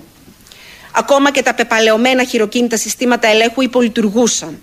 Φανταστείτε ένας και μοναδικός χειροκίνητος πίνακας ελέγχου εμβέλειας 4.000 μέτρων έδειχνε μόνο γύρω στα 1.700 μέτρα επειδή δεν είχαν αντικατασταθεί τα καμένα λαμπάκια. Άραγε η Τρενιτάλια που λειτουργεί στην Ελλάδα ως Hellenic Train θα τολμούσε να κινήσει τα τρένα με τις ίδιες συνθήκες ακαταλληλότητας και την ίδια επικινδυνότητα στην Ιταλία και μάλιστα με την κάλυψη των Υπουργών και της Ιταλικής Ρυθμιστικής Αρχής. Ή εκεί υπάρχει σεβασμός στην ανθρώπινη ζωή και οι νόμοι ισχύουν για όλους ανεξαιρέτως και σε καμία περίπτωση δεν θα έπαιρνε άδεια λειτουργίας. Αλλά και μετά την τραγωδία η παραπλάνηση συνεχίζεται. Έχουν περάσει λίγες μέρες μόνο και ο Υφυπουργός Μεταφορών εμφανίζεται στα μέσα ενημέρωσης για να μας πείσει ότι υπάρχει σε λειτουργία η τηλεδιοίκηση. Μας παρουσιάζει όμως τον τοπικό πίνακα ελέγχου. Αυτόν με τα καμένα λαμπάκια, σαν τηλεδιοίκηση. Και έρχεται σε πολύ δύσκολη θέση όταν ο Σταθμάρχης τον διαψεύδει. Και ενώ εμείς και η κοινωνία παγώνουμε από το μέγεθος της παραπληροφόρησης, οι δημοσιογράφοι και η δικαιοσύνη παρακολουθούν προκλητικά διάφορα. Οι μεν γιατί τέτοιες οδηγίες έχουν από τους προϊσταμένους τους και οι δε γιατί οφείλουν υπακοή σε αυτούς που τους διόρισαν. Και όσο αφορά την πολιτική ηγεσία, αυτή έχει το ακαταδίωκτο. Παρερμηνεύοντας εσκεμένα το συγκεκριμένο νόμο της βουλευτικής ασυλίας, η οποία υπάρχει για όλους τους βουλευτές, με σκοπό να τους επιτρέπει να επιτελούν ανεμπόδιστα το έργο τους, προστατευμένοι από κακόβουλες κινήσεις πολιτών. Είναι δυνατόν όμως να το επικαλούνται όταν υπάρχουν ποινικά δικήματα, ακόμα και υποψία για εμπλοκή σε αξιόπινη πράξη. Πώς όμως θα στοιχειοθετηθεί ακόμη και υποψία εμπλοκής σε αξιόπινη πράξη όταν αυτό καλείται να το αποφασίσει ένα σώμα βουλευτών και όχι ένα δικαστήριο; Και μάλιστα όταν σε αυτό το σώμα βουλευτών οι συμμετέχοντες δεν προέρχονται από όλες τις πολιτικές δυνάμεις ισόποσα. Δυστυχώς η σύσταση του σώματος είναι βάση της εκλογικής δύναμης και οι αποφάσεις πολύ συχνά αποτέλεσμα κομματικής πειθαρχίας. Αυτό το σώμα των βουλευτών λοιπόν υποκαθιστά τη δικαστική λειτουργία και μη έχοντας τις νομικές γνώσεις, μη γνωρίζοντας τη δικογραφία, μην έχοντας πρόσβαση σε σημαντικά έγγραφα εκτός δικογραφίας, όπως η μήνυση των συγγενών και η μήνυση της Ευρωπαϊκής Ένωσης, όπου ζητείται η άρση ασυλίας για δύο υπουργούς, και τέλος αποκλείοντας εσκεμμένα ουσιώδεις μάρτυρες, καλείται να αποφανθεί για το αν θα γίνει άρση ασυλίας. Γνωρίζουμε όμως και εμείς και εσείς ότι στις δημοκρατικές κοινωνίες τα εγκλήματα δικάζονται στα δικαστήρια και όχι στα κοινοβούλια. Με αμεροληψία και ακαιρεότητα. Γιατί οι νόμοι δεν ισχύουν για όλους; Για ποιο κράτος δικαίου μιλάμε τότε; Για ποια ανθρώπινα δικαιώματα; Δικαιώματα εμείς οι συγγενείς δεν έχουμε να μάθουμε τι έγινε πραγματικά. Δικαιώματα δεν είχαν οι επιβάτες που σκοτώθηκαν. Δικαίωμα δεν έχει κοινωνία στην ασφαλή μετακίνηση. Μπορείτε να φανταστείτε τους σιδηροδρόμους στις χώρες σας. Τους χρησιμοποιείτε καθημερινά. Νιώθετε ασφάλεια και εμπιστοσύνη. Τώρα που μάθατε πώς λειτουργεί ο σιδηρόδρομος στην Ελλάδα, θα τολμούσατε να κάνετε τη σύγκριση. Όχι μόνο σε σχέση με την κατασκευή και τη λειτουργία, αλλά και σε σχέση με το σεβασμό που εισπράτετε ως πολίτες. Θα τολμούσατε να ταξιδέψετε με τρένο στην Ελλάδα θα επέτρεπε η δική σας κυβέρνηση αυτή την ασυδοσία και τον ευτελισμό της ανθρώπινης ύπαρξης. Αλήθεια στη χώρα σας. Θα τολμούσε κανείς να βάλει τιμή στην ανθρώπινη ζωή; Σε μας τόλμησαν. Την κοστολόγησαν όσο ένα εισιτήριο τρένου. Και όταν αυτό υπόθηκε όχι μία φορά μόνο, κανένας δημοσιογράφος δεν τόλμησε να πάρει θέση και κανένας εισαγγελέας δεν έδωσε εντολή να συλλάβουν αυτόν τον άνθρωπο. Όχι βέβαια γιατί δεν είναι παράνομο αυτό στην Ελλάδα, αλλά γιατί αυτός που το είπε είναι υπουργός και μπορεί να λέει και να κάνει ό,τι θέλει. Τα παιδιά μας δεν ήθελαν να πεθάνουν. Ήθελαν να ζήσουν, να πραγματοποιήσουν τα όνειρά τους. Δεν ήταν αυτή η μοίρα τους. Ούτε ήταν η τραγική θυσία όπως αναφέρθηκε πολλές φορές αλλά το αποτέλεσμα μιας χρόνιας εγκληματικής οικονομικής απάτης. Ανθρωποθυσίες δεν συμβαίνουν το 2023. Μόνο σκόπιμες παραλήψεις, εγκληματικές παραβάσεις και αδιαφορία για τον άνθρωπο. Δεν μιλώ κομματικά. Δεν έχω κάποιο όφελος. Και θα έδινα τα πάντα να μην ήμουν εδώ να σας μιλάω γι' αυτό. Και ντρέπομαι που μιλάω για την υποβάθμιση της αξίας και των δικαιωμάτων του πολίτη στη χώρα μου. Παραμένω όμως περήφανη για τους προγόνους μου που έβαλαν τις βάσεις για το δυτικό πολιτισμό αλλά και διπλά περήφανη για όλους τους υπόλοιπους Έλληνες που η ψυχή τους σήμερα είναι εδώ μαζί μας και οραματίζονται να επανέλθει στη χώρα μας η χαμένη της αξιοπρέπεια, η έγκλη και η περηφάνεια. Μιλάω πολιτικά, ως ενεργός πολίτης που φωνάζει για το αυτονόητο. Μας ενδιαφέρει να τιμωρηθούν οι ένοχοι που σκότωσαν με τη διαφθορά και την απραξία τους στα παιδιά μας. Μας ενδιαφέρει να αποδοθεί δικαιοσύνη και δικαίωση. Μας ενδιαφέρει να ζούμε σε ένα κράτος δικαίου, με τις ίδιες υποχρεώσεις και τα ίδια δικαιώματα απέναντι στους νόμους. Μας ενδιαφέρει η κατάργηση της πολιτικής ασυλίας για εγκλήματα κατά της ζωής. Γιατί το καταδίωκτο είναι το συγχωροχάρτη της διαφθοράς, της ασυδοσίας και του ευτελισμού των ανθρωπίνων δικαιωμάτων. Μας ενδιαφέρει η αδέσμευτη λειτουργία της δικαιοσύνης, γιατί αλλιώς γίνεται συνένοχη και ένοχη για εγκλήματα κατά ζωής και αξιοπρέπειας. Και χωρίς αυτή η κοινωνία είναι καταδικασμένη.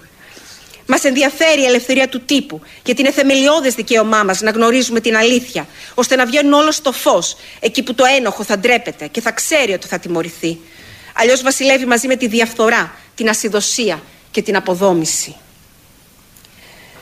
Το έγκλημα στα τέμπη είναι το αποτέλεσμα μιας χρόνιας οικονομικής απιστίας και σωρίας καταχρήσεων, παραλήψεων και λαθών. Ακολούθως πλήθος κυβερνητικών ενεργειών προσπάθησε να παραποιήσει και να συγκαλύψει τα ενοχοποιητικά στοιχεία.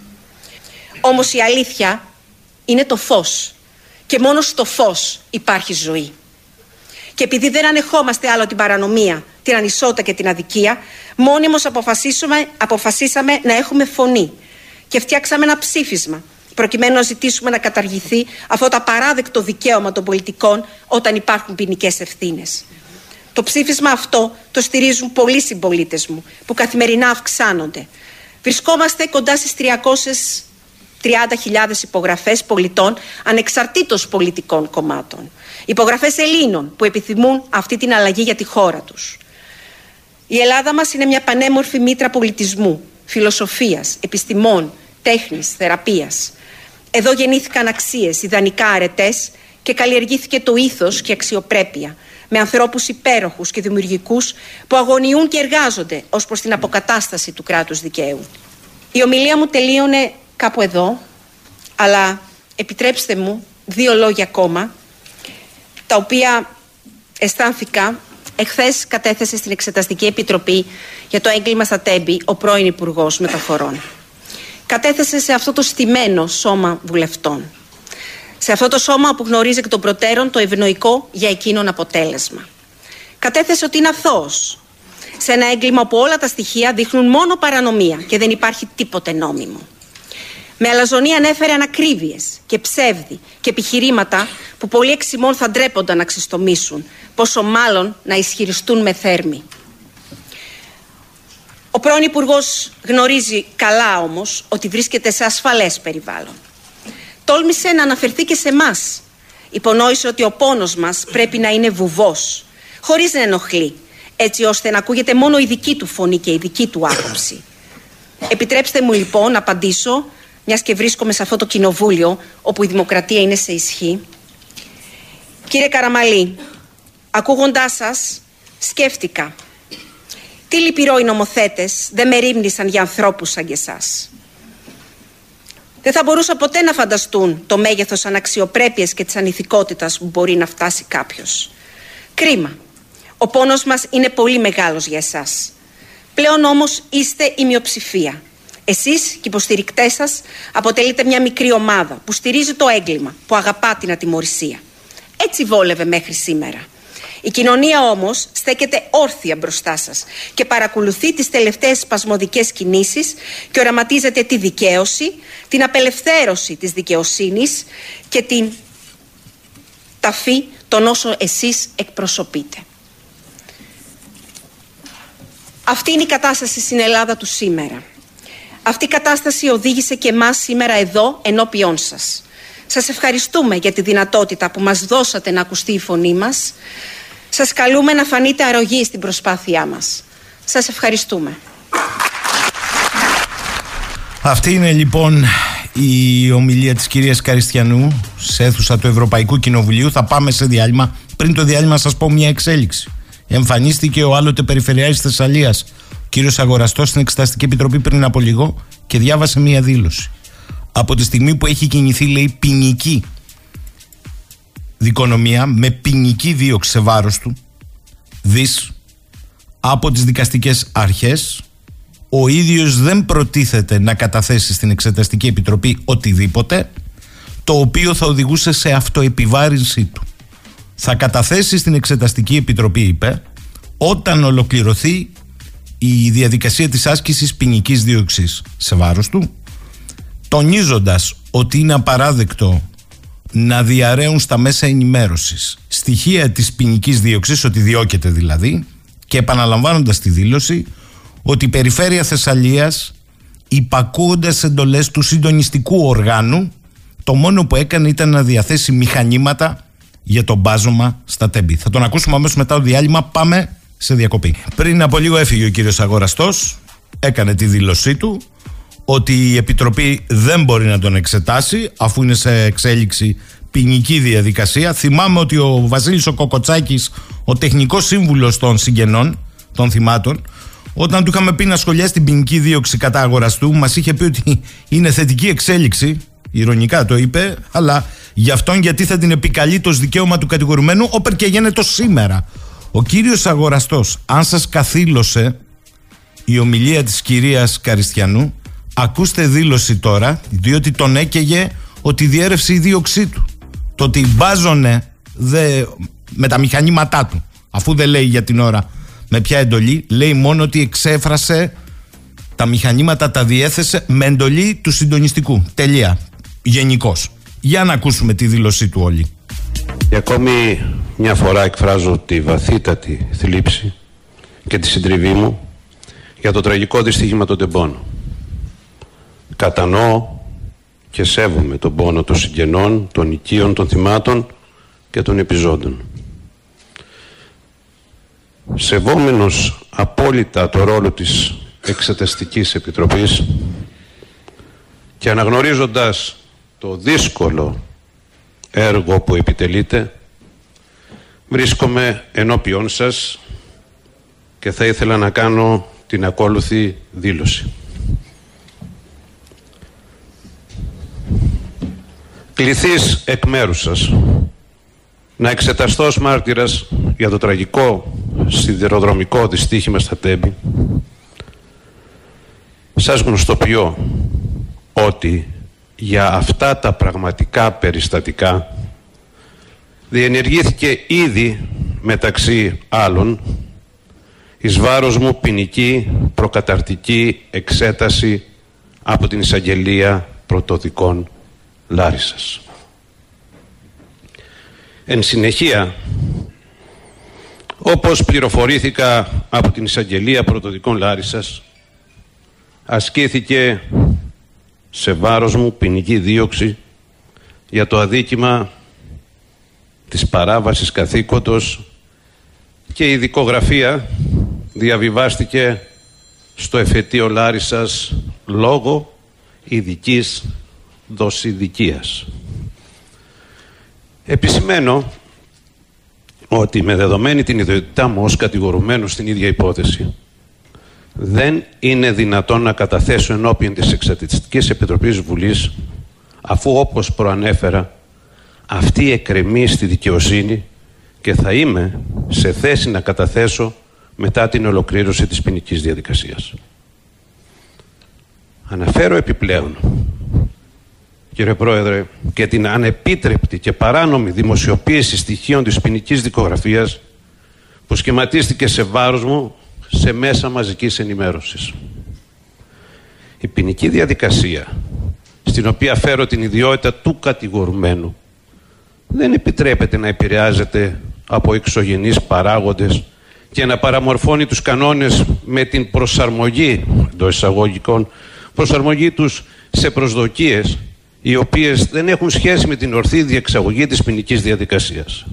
Η αυστηρή τήρηση των ελόγων κανόνων διασφαλίζει μόνη αυτή την νομιμοποίηση της δικαστικής απόφασης που πρόκειται να εκδοθεί και κατατείνει στην αποδοχή της δικαστικής απόφασης ως προϊόντος μιας ορθής διαδικασίας που διεξάγεται με όρους εισηγορίας και δικαιότητας. Από τις διατάξεις των άρθρων 145 παράγραφος 1-2 και 147 παράγραφος 1-3 του κανονισμού της Βουλής προκύπτει ότι οι εξεταστικές επιτροπές έχουν μεταξύ των άλλων το δικαίωμα να καλούν και να εξετάζουν μάρτυρες με τους όρους όμως και τις διατυπώσεις που προβλέπονται από τον κώδικα παιδικής δικονομίας. Εξάλλου από το συνδυασμό των διατάξεων των άρθρων 223 παράγραφος 4 και 273 παράγραφος 2 του κώδικα ποινικής δικονομίας συνάγεται ότι το πρόσωπο κατά το οποίο έχει ασκηθεί ποινική δίωξη και έχει αποκτήσει την ιδιότητα του κατηγορουμένου απαγορεύεται να καλείται και να εξετάζεται ως μάρτυρας. Η απαγόρευση αυτή προκύπτει και από τις αυξημένης τυπικής ισχύως διατάξεις των διεθνών συμβάσεων που έχει κυρώσει η Ελλάδα και δει πρώτον από τις παραγράφους 1 και 2 του άρθρου 6 της Ευρωπαϊκής Σύμβασης Δικαιωμάτων του Ανθρώπου στις οποίες καθιερώνεται το δικαίωμα δίκαιης δίκης και το τεκμήριο αθωότητες. Και δεύτερον, από το άρθρο 14, παράγραφος 3, εδάφιος, εδάφιο 7 του Διεθνής Συμφώνου για τα ατομικά και πολιτικά δικαιώματα, νόμος 2462 του 1997, το οποίο διακηρύσει την απαγόρευση της αυτοεπιβάρυνσης. Ορομέρια Αρλίου Πάγου, Δευτέρα, δεύτερη 1999, Ολομέλεια Αρίου Πάγου, πρώτη 2004 και Συμβουλίο Πλημελιωδικίου Αθηνών 2087 του 2011, το οποίο και προσκομίζω. αρνούμε κάθε εις βάρος μου κατηγορία ως αβάσιμα και αδίκως έχει διατυπωθεί στο δημόσιο λόγο η οποία αποτελεί απόρρια παραπλάνησης πολιτικών αντιπαραθέσεων και επιδιώξεων δεδομένου ότι όπως έχω ήδη πει στη δήλωσή μου Περιφέρεια Θεσσαλίας παρήχε αποκλειστικά και μόνο υποστηρικτική βοήθεια που συνίστατο μόνο στη διάθεση μηχανημάτων όπως αποφασίστηκε από το συντονιστικό όργανο πολιτικής προστασίας. Ενήργησε δηλαδή ως όφιλε να πράξει χωρίς να έχει πρωτοβολία ενεργειών. Κύριε Πρόεδρε, σας δηλώνω ότι ασκώ κατά άρθρον 104 του Κώδικα ποινικής Δικονομίας το δικαίωμα σιωπής επιφυλασσόμενος να παράσχω τις απαιτούμενες εξηγήσεις μου ενώπι των δικαστικών αρχών όπου εκρεμεί η παρούσα υπόθεση. Αυτά από τον κύριο Αγοραστό. Πώς για τη γούνα μας έχουμε έτοιμο όλο το νομικό οπλοστάσιο και των δικαιωμάτων του ανθρώπου και του Ευρωπαϊκού Δικαστηρίου δικαίως. Εντάξει, το δικαιούται ο καθένας. Να λέμε ότι παραμορφώνονται οι κανόνες ποινικής διαδικασίας. Δεν παραμορφώθηκαν οι κανόνες. Αναρωτιέμαι ποινικής διαδικασίας όταν μπαζώνονταν ο χώρος χωρίς να φωτογραφηθεί, να αρχιοθετηθεί με πρωτόκολλα όλα αυτά που οφείλουν να γίνουν αν είχε τόσο ανάγκη να μπαζωθεί ο χώρος. Αλλά για να αποφύγει να αυτοεπιβαρυνθεί δεν καταθέτει. Αρνήθηκε όμως σε βάρος του την κατηγορία και είπε ότι το μόνο που έκανε ήταν να διαθέσει τα μέσα στην απόφαση του συντονιστικού οργάνου πολιτικής προστασίας. Αυτό φαντάζομαι θα κληθεί από την Επιτροπή αν και για να είμαι δίκαιος μετά την, το δικαίωμα στη σιωπή που επικαλέστηκε ο κ. Αγοραστός η Επιτροπή θα έπρεπε να διακόψει να περιμένει να ολοκληρωθεί η ποινική διαδικασία ε, και να ξανασυνεδριάσει τον Ιούνιο, λέω. Αν δεν θα προχωρήσει κανονικά. Αυτά είπε ο κύριος Αγοραστός, δεν είπε. Επανέλαβε τη δήλωσή του ότι αυτός διέθεσε τα μηχανήματα. Βρέστε τα με το συντονιστικό πολιτικής προστασίας. Ποιοι ήταν εκεί, παρόντες, τα πρακτικά κτλ. Είδου πεδίο δόξης λαμπρό. Αφού ο κύριος Αγοραστός λέει ότι αρνείται τις κατηγορίες. Λοιπόν, αυτά από τον κύριο Αγοραστό. Βάλτε τα δίπλα-δίπλα με την κυρία Καριστιανού και όχι μόνο με την κυρία Καριστιανού. Πάμε να ακούσουμε στην ίδια εκδήλωση στο Ευρωπαϊκό Κοινοβούλιο τι είπε ο πατέρας, ο χαροκαμένος ενός ακόμη παιδιού, κύριος Παύλος Ασλανίδης. 28 Φεβρουαρίου 2023, 23 και 22 ώρα 0. Κάθε δευτερόλεπτο που περνάει από εκείνη τη στιγμή, αιώνας αβάσταχτος. Ένα ολόκληρο χρόνο μετά, καλούμαστε να αποδεχτούμε και να καταπιούμε ψέματα, έσχη, συγκάλυψη, εξευτελισμό, ξεπούλημα. Πώς μια ανθρώπινη ζωή ξεπουλιέται τόσο εύκολα σε μια χώρα υποτίθεται δημοκρατική, σε μια χώρα που υποτίθεται ότι βρίσκεται κάτω από τις φτερούγες της δημοκρατικής Ευρώπης. Ήρθα εδώ για να ασκήσω το υπέρτατο δικαίωμά μου, το δικαίωμά μου να είμαι άνθρωπος. Δικαίωμα που έχει καταπατηθεί εδώ και χρόνια στην Ελλάδα, τη χώρα της ντροπής, Δίνεις μάχη απλώς για να είσαι άνθρωπος. Αλλά το να, το να είναι κάποιος άνθρωπος θα έπρεπε να είναι έγκλημα και μάλιστα εκ προμελέτη. Το έγκλημα των τεμπών δεν είναι υπόθεση που αφορά 57 ανθρώπους και τις οικογένειές τους. Είναι ένα έγκλημα εθνικό, είναι ένα ζήτημα ευρωπαϊκό. Ένα ζήτημα που μας αφορά όλους ανεξαιρέτως. Όσους ταξίδεψαν σε αυτό το σιδηρόδρομο Καρμανιόλα και όσους δεν ταξίδεψαν ποτέ. Γιατί όλοι είμαστε επιβάτες στην ίδια ταχεία ενός εκτροχιασμένου και τυχοδιοκτικού κράτους που δεν διστάζει να ξεπουλάει ακόμα και ζωές για εισιτήρια. Κάποιοι άθλοι στήριξαν με την ψήφο τους αυτό το σάπιο σύστημα εξουσίας. Κάποιοι συμβιβάστηκαν με την τριτοκοσμική κατάσταση της χώρας. Κάποιοι συνθηκολόγησαν με την ιδέα ότι έχουμε ένα κράτος ακαταδίωκτων.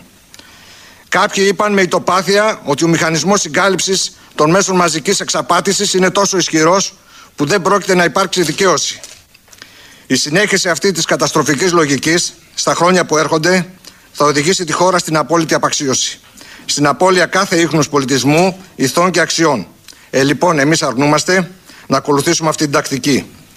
Όσοι ζούμε σε αυτή τη χώρα τα τελευταία χρόνια έχουμε την αίσθηση ότι ζούμε σε εμπόλεμη ζώνη. Και οι πέτοι είναι αυτοί που μας κυβερνούν. Διεφθαρμένοι, δήμοι του λαού, ανελαίητοι μπροστά στη δυστυχία μας, παίζουν με τις ζωές μας. Ακόμα και οι δοσύλλογοι του σκοτεινού παρελθόντος οχρεούν μπροστά τους. Στους κρατικούς αξιωματούχους, δικαστές, ανακριτές, αγγελείς και εμπλεκόμενους στο έγκλημα των τεμπών. Είναι δυστυχώς φανερό ότι δεν μπορούμε πλέον να μυστευόμαστε τέτοιους λειτουργούς δικαιοσύνης. Η διάκριση των εξουσιών έχει καταργηθεί. Και δεν είναι υπερβολή, εδώ μιλάμε για κυβερνόσα μαφία. Για συμμορία που λαιλατεί τη χώρα ανάλγητη στο πένθος και στη, και στη συμφορά μας. Ντροπή στους δικαστές, ντροπή στον Πρωθυπουργό Μητσοτάκη, ντροπή στον υπεύθυνο Υπουργό Καραμαλή. Υποκριτές, γραμματείς και φαρισαίοι που μιλάτε για ειρήνη και ανθρώπινα δικαιώματα σε στημένε επίσημες ομιλίες, όταν την ίδια στιγμή μετατρέπετε όλη τη χώρα σε νεκροταφείο και θέλετε να, έχει, να θάψετε ζωντανούς ανθρώπους. Ιδέες και ιδανικά. Γήπες που αφαιρείτε με τέτοιο ελεηνό τρόπο ζωές νέων ανθρώπων χωρίς να ντρέπεστε. Μπορεί όμως να προκαλέσατε ένα τεράστιο έγκλημα στη γη, αλλά σε ένα άλλο επίπεδο δεν μπορείτε ούτε καν να μας αγγίξετε. Ούτε εμά, ούτε τα παιδιά μας, ούτε την αξιοπρέπειά μας. Γιατί έχουμε στο πλευρό μας δυνάμεις που ούτε καν φαντάζεστε. Και δεν θα ήθελα να είμαι στη θέση εκείνων που θα δεχτούν τις συνέπειες αυτών των δυνάμεων. Γιατί δεν έχουν καμιά ελπίδα. Ακόμα και ένας μόνο άνθρωπος με αλφα κεφαλαίο να μείνει ζωντανός σε αυτή τη γη θα έχει τη δικαιοσύνη στο πλευρό του. Και μπροστά του είστε ένα τίποτα. Δεν έχετε ιδέα με ποιον τα βάζετε διαπράττοντα τέτοια ύβρι. Γιατί πάνω από τους ανθρώπινους νόμους υπάρχουν άλλοι νόμοι ανώτεροι που δεν τους υπολογίσατε καθόλου. Αυτοί όμως μπαίνουν σε εφαρμογή αυτόματα και απαρέγκλητα και δεν μπορείτε να λαδώσετε κανέναν και να γλιτώσετε από αυτούς.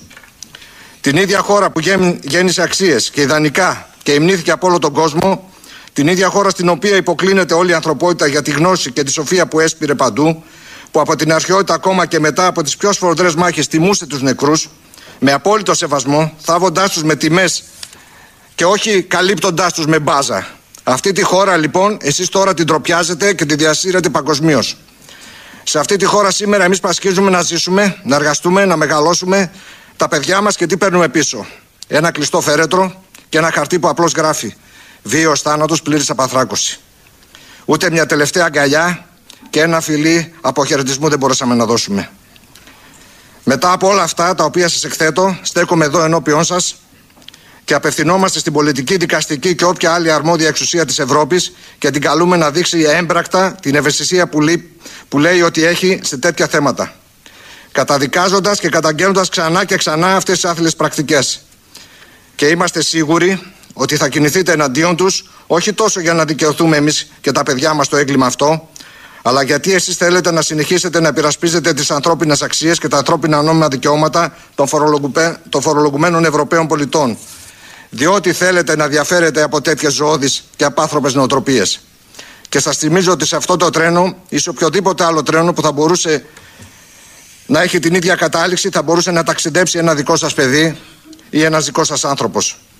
Αγαπημένα μας παιδιά, θα ξεπλύνουμε αυτή την τροπή. Να το θυμάστε σαν να τα ξανά. Ωστότε να ξέρετε ότι, ότι ζείτε μέσα μας, είμαστε η ψυχή, η καρδιά και η φωνή σας. Τίποτα στον κόσμο αυτό δεν είναι πιο δυνατό από την αγάπη για εσάς. Σύεται ουρανός και γη για να δικαιωθούμε. Σας ευχαριστώ πολύ. Κύριε Ηλιόπουλε, παρακαλώ. Καλησπέρα σε όλους.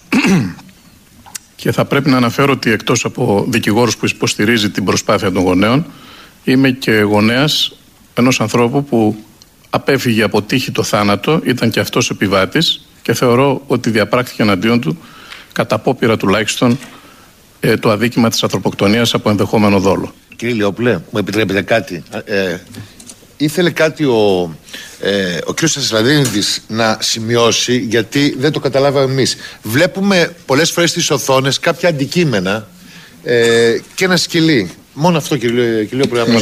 Ναι. Μετά από απέτησή μας ε, για να εξηχνιαστεί η έκρηξη ζητήσαμε από τον ανακριτή να πάει η ομάδα με τους ειδικούς σκύλους που βρίσκουν νεκρούς, πεθαμένους. Ε, η ομάδα πήγε, μετά, πήρε την... μετά από 10 μήνες και ενώ είχε ζητήσει η ομάδα αυτή να πάει από την πρώτη στιγμή. Είχε στείλει σε όλους τους αρμόδιους φορείς email και δεν τους απαντήσανε ποτέ. Να βοηθήσει τι έρευνες. Χωρίς αμοιβή. Πήγαν 10 μήνες μετά, μετά από δικιά μας ε, απέτηση στον ανακριτή και βρέθηκαν οστά από τα παιδιά μας προσωπικά αντικείμενα που βλέπετε στις φωτογραφίες το πόδι του μηχανοδηγού και το μαύρο κουτί. Και όλο αυτό βγήκε ο Άριος Πάγος και μας είπε μια Κυριακή πρωί Κυριακή πρωί ξυπνήσαν στον Άριο Πάγο και μας είπανε ότι δεν βρέθηκε τίποτα. Εντάξει πως κάνετε έτσι κάποια μικρά υπολείμματα. Τα υπολείμματα των παιδιών μας είναι μικρά υπολείμματα για αυτούς. Δεν είναι τίποτα Ούτε και το μαύρο κουτί δεν είναι τίποτα. 10 μήνες μετά που πέφτει αεροπλάνο στον Ειρηνικό στα 5.000 μέτρα κάτω από τη θάλασσα και το βρίσκουν την επόμενη μέρα. Και αυτοί εδώ οι εγκληματίες, 10 μήνες ήταν το μαύρο κουτί της εμπορικής εκεί. Συν ότι βρέθηκε το κηλικείο άθικτο.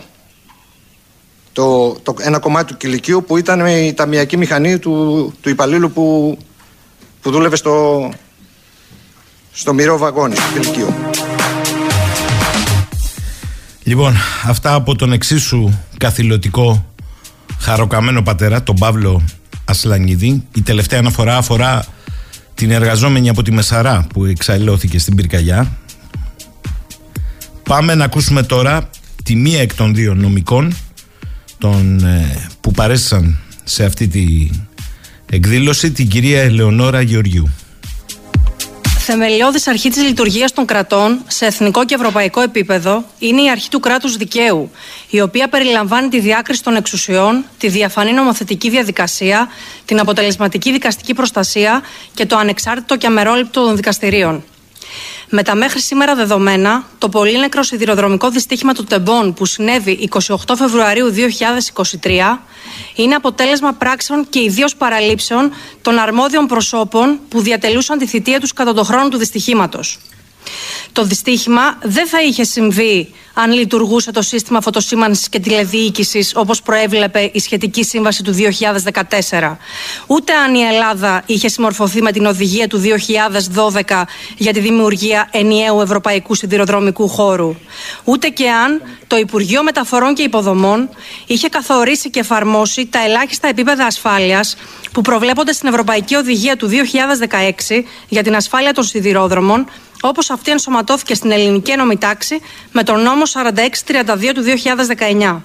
Σύμφωνα με αυτόν τον νόμο, η ρυθμιστική αρχή σιδηρόδρομων, η ΡΑΣ, είναι αυτή που διασφαλίζει τη συνολική διατήρηση της σιδηροδρομικής ασφάλειας και τη συνεχή βελτίωσή της, δίνοντας προτεραιότητα στην πρόληψη των ατυχημάτων. Τόσο η Εργοσέως διαχειριστής υποδομής, όσο και η Hellenic Train ως σιδηροδρομική επιχείρηση είναι υποχρεωμένες αμελητή να λαμβάνουν αναγκαία μέτρα για την αντιμετώπιση των κινδύνων ασφάλειας. Οι αρμόδιοι της Εργοσέ, της Τρενοσέ, της Hellenic Train, του Υπουργείου Μεταφορών και Υποδομών και της ΡΑΣ γνώριζαν την υποστελέχωση του ελληνικού σιδηρόδρομου, την έλλειψη κατάρτισης προσωπικού, την ανυπαρξία του Ευρωπαϊκού Συστήματος Διαχείρισης Σιδηροδρομικής Κυκλοφορίας και την εν γέννη έλλειψη συστημάτων ασφαλείας. Παρότι οι ίδιοι ήταν επιφορτισμένοι, κανείς δεν έλαβε μέτρα ασφαλείας, ούτε προέβησε αποκατάσταση των πλημελιών, παρότι είχαν υποχρέωση εκ των προαναφερόμενων νόμων και συμβάσεων. Ανταυτού, ο σιδηρόδρομος λειτουργούσε και μάλιστα στη Hellenic Train χορηγήθηκε το 2022, περιέργως πώς, νέο πιστοποιητικό ασφάλειας από τον Ευρωπαϊκό Οργανισμό Σιδηροδρόμων, τον ΕΡΑ. Συνεπώς, οι αρμόδιοι γνώριζαν ότι από τις παραλήψεις τους υπήρχε το ενδεχόμενο να επέλθει θάνατος ή σωματική βλάβη σε επιβαίνοντες και προσωπικό και αποδέχονταν το αποτέλεσμα του θανάτου και των σωματικών βλαβών τουλάχιστον ως ενδεχόμενο, αν όχι ως βέβαιο. Με δεδομένη αυτή τη γνώση, αντιλαμβανόμαστε ότι το όποιο ποινικό αδίκημα έχουν τελέσει, μόνο από δόλο πρέπει να θεωρηθεί ότι τελέστηκε, αποκλειωμένης της αμέλειας.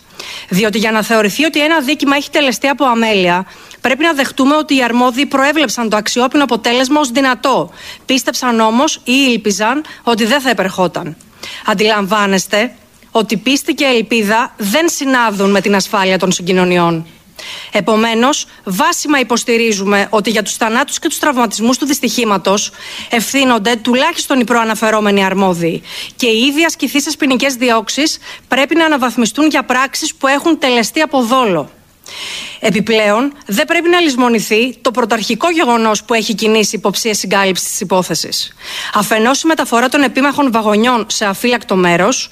Αφετέρου, η απομάκρυνση σημαντικού όγκου εδάφους από τον τόπο του δυστυχήματος και η επιχωμάτωση του σημείου με νέο. Τα ανωτέρω υλοποιήθηκαν μόλις τρεις ημέρες μετά το δυστύχημα, με εντολή του τότε Περιφερειάρχη Θεσσαλίας, ο οποίος παραδέχτηκε ότι δεν ήταν δική του πρωτοβουλία. Είναι αυτονόητο ότι αυτή η ενέργεια προκάλεσε την αλλίωση του τόπου του εγκλήματος, επηρεάζοντας άμεσα και τη συλλογή των αποδείξεων. Παγκοσμίως, η διατήρηση του χώρου αναλύωτου είναι υψής της σημασίας για τη συλλογή αποδεικτικού υλικού και τη σωστή διερεύνηση ενός εγκλήματος. Σημειωτέων, ότι η συλλογή αποδείξεων γίνεται από τους ανακριτικούς υπαλλήλους πάντοτε υπό την καθοδήγηση της Αγγελικής Αρχής και ολοκληρώνεται με το πέρας της ανάκρισης. Με απλά λόγια, το σημείο του δυστυχήματος θα έπρεπε να είχε παραμείνει αναλύωτο και να φυλασσόταν μέχρι να ολοκληρωθεί η ανάκριση και παράλληλα θα έπρεπε να είχε ανασταλεί η λειτουργία του σιδηρόδρομου λόγω μη πλήρωσης των κανόνων ασφαλείας. Επιπλέον, από τις αναλύσεις του χημείου του κράτους σε δείγματα αντικειμένων των θυμάτων, προέκυψαν χημικά στοιχεία που χρησιμοποιούνται για νοθεία καυσίμων και δεν συγκαταλέγονται στο δηλωμένο φορτίο της εμπορικής αμαξοστοιχίας. Έτσι, ενισχύεται η πεποίθησή μας ότι η εμπορική αμαξοστοιχεία μετέφερε παράνομο φορτίο. Η διερεύνηση της ιχνηλάτηση του παράνομου φορτίου όπως και η διακρύβωση των προσώπων που βρίσκονται πίσω από την εντολή για την αλλίωση του τόπου του εγκλήματος, αποτελεί έργο των εισαγγελικών και ανακριτικών αρχών. Στο ελληνικό ποινικό δίκαιο, το αδίκημα της κατάχρησης εξουσίας προβλέπει τιμωρία για εισαγγελέα ή ανακριτή αν αυτός διώξει αθώο, οθήσει σε τιμωρία αθώο ή παρέλειψε να διώξει κάποιον υπέτειο. Η συγκεκριμένη διάταξη δεν αποκλείεται να ενεργοποιηθεί αν συντρέξουν οι προϋποθέσεις του νόμου. Συμπερασματικά, από όσα εκτέθηκαν, είναι βάσιμες οι ανησυχίες για την παρέκκληση της Ελλάδας από το κράτος δικαίου. Δηλαδή, από τον απόλυτο σεβασμό στους θεσμούς και την απρόσκοπτη λειτουργία τους. Και δυστυχώς δεν μπορούμε να παραβλέψουμε ότι ήδη η Ολομέλεια του Ευρωπαϊκού Κοινοβουλίου με ψήφισμά της στις 7 Φεβρουαρίου 2024 για το κράτος δικαίου στην Ελλάδα διαπίστωσε μεταξύ άλλων ότι η δικαστική έρευνα για την τραγωδία στα Τέμπη στερείται πολιτικής αμεροληψίας. Στο ίδιο ψήφισμα επισημαίνεται ότι ήδη έχει διεξαχθεί έρευνα της Ευρωπαϊκής Εισαγγελίας παρότι και παρότι έχουν συλληφθεί 23 άτομα για το σκάνδαλο κατάχρησης ευρωπαϊκής επιδότησης ύψους 700 εκατομμυρίων ευρώ για το σύστημα ασφάλειας των σιδηρόδρομων οι Έλληνες Υπουργοί Μεταφορών συμπεριλαμβανομένου και του ΝΙΝ κρύβονται πίσω από την Υπουργική Ασυλία. Στα πλαίσια του άρθρου 73 του Συντάγματος, ήδη γίνεται διαδικτυακή προσπάθεια για συλλογή υπογραφών με αίτημα την κατάργηση του συνταγματικού άρθρου που προστατεύει τους βουλευτές από τη δίωξη για τα ποινικά δικήματα. Σας ευχαριστώ πολύ. Αυτά για από τη νομικό κυρία Γεωργίου και θα κλείσουμε αυτή την εκτεταμένη υποχρεωτικά σήμερα αναφορά με τον έτερο νομικό, τον κύριο Γιώργο Λιόπουλο. Θα πρέπει να αναφέρω ότι ακόμη δεν έχει οριστεί πραγματογνώμονας χημικός μηχανικός, γιατί αυτή είναι η επιστημονική ειδικότητα που ασχολείται με τη συμπεριφορά χημικών ουσιών, από τον ανακριτή προκειμένου να διερευνηθεί τι προκάλεσε την έκρηξη και τη φωτιά. Αυτό είναι εντυπωσιακό για τα πανευρωπαϊκά δεδομένα που ορίζουν την, τον άμεσο ορισμό των ανακριτών, από τους ανακριτές μάλλον των ε, πραγματογνωμόνων προκειμένου σε επίκαιρο χρόνο να μπορούν να του στοιχεία.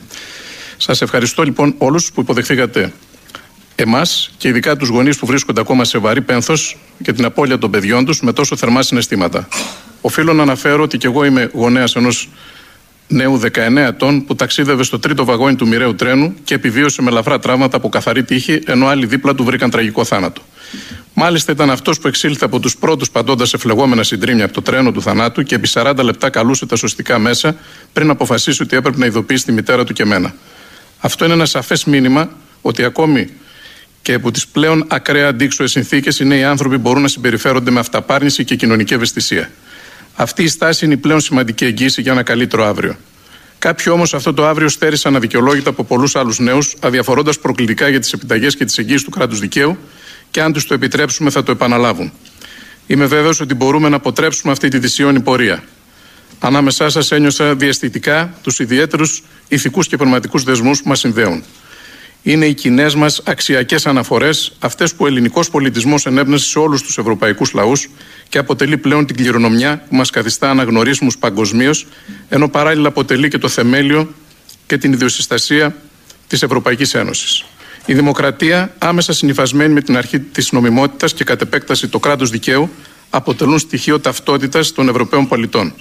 Αυτό συμβαίνει διότι το κράτος δικαίου αποτελεί την ελάχιστη εγγύηση του σεβασμού της αξίας του ανθρώπου από την πολιτεία και είναι το επιστέγασμα του κοινωνικού συμβολέου που συνάπτει η ηγεσία της πολιτείας με τους πολίτες της.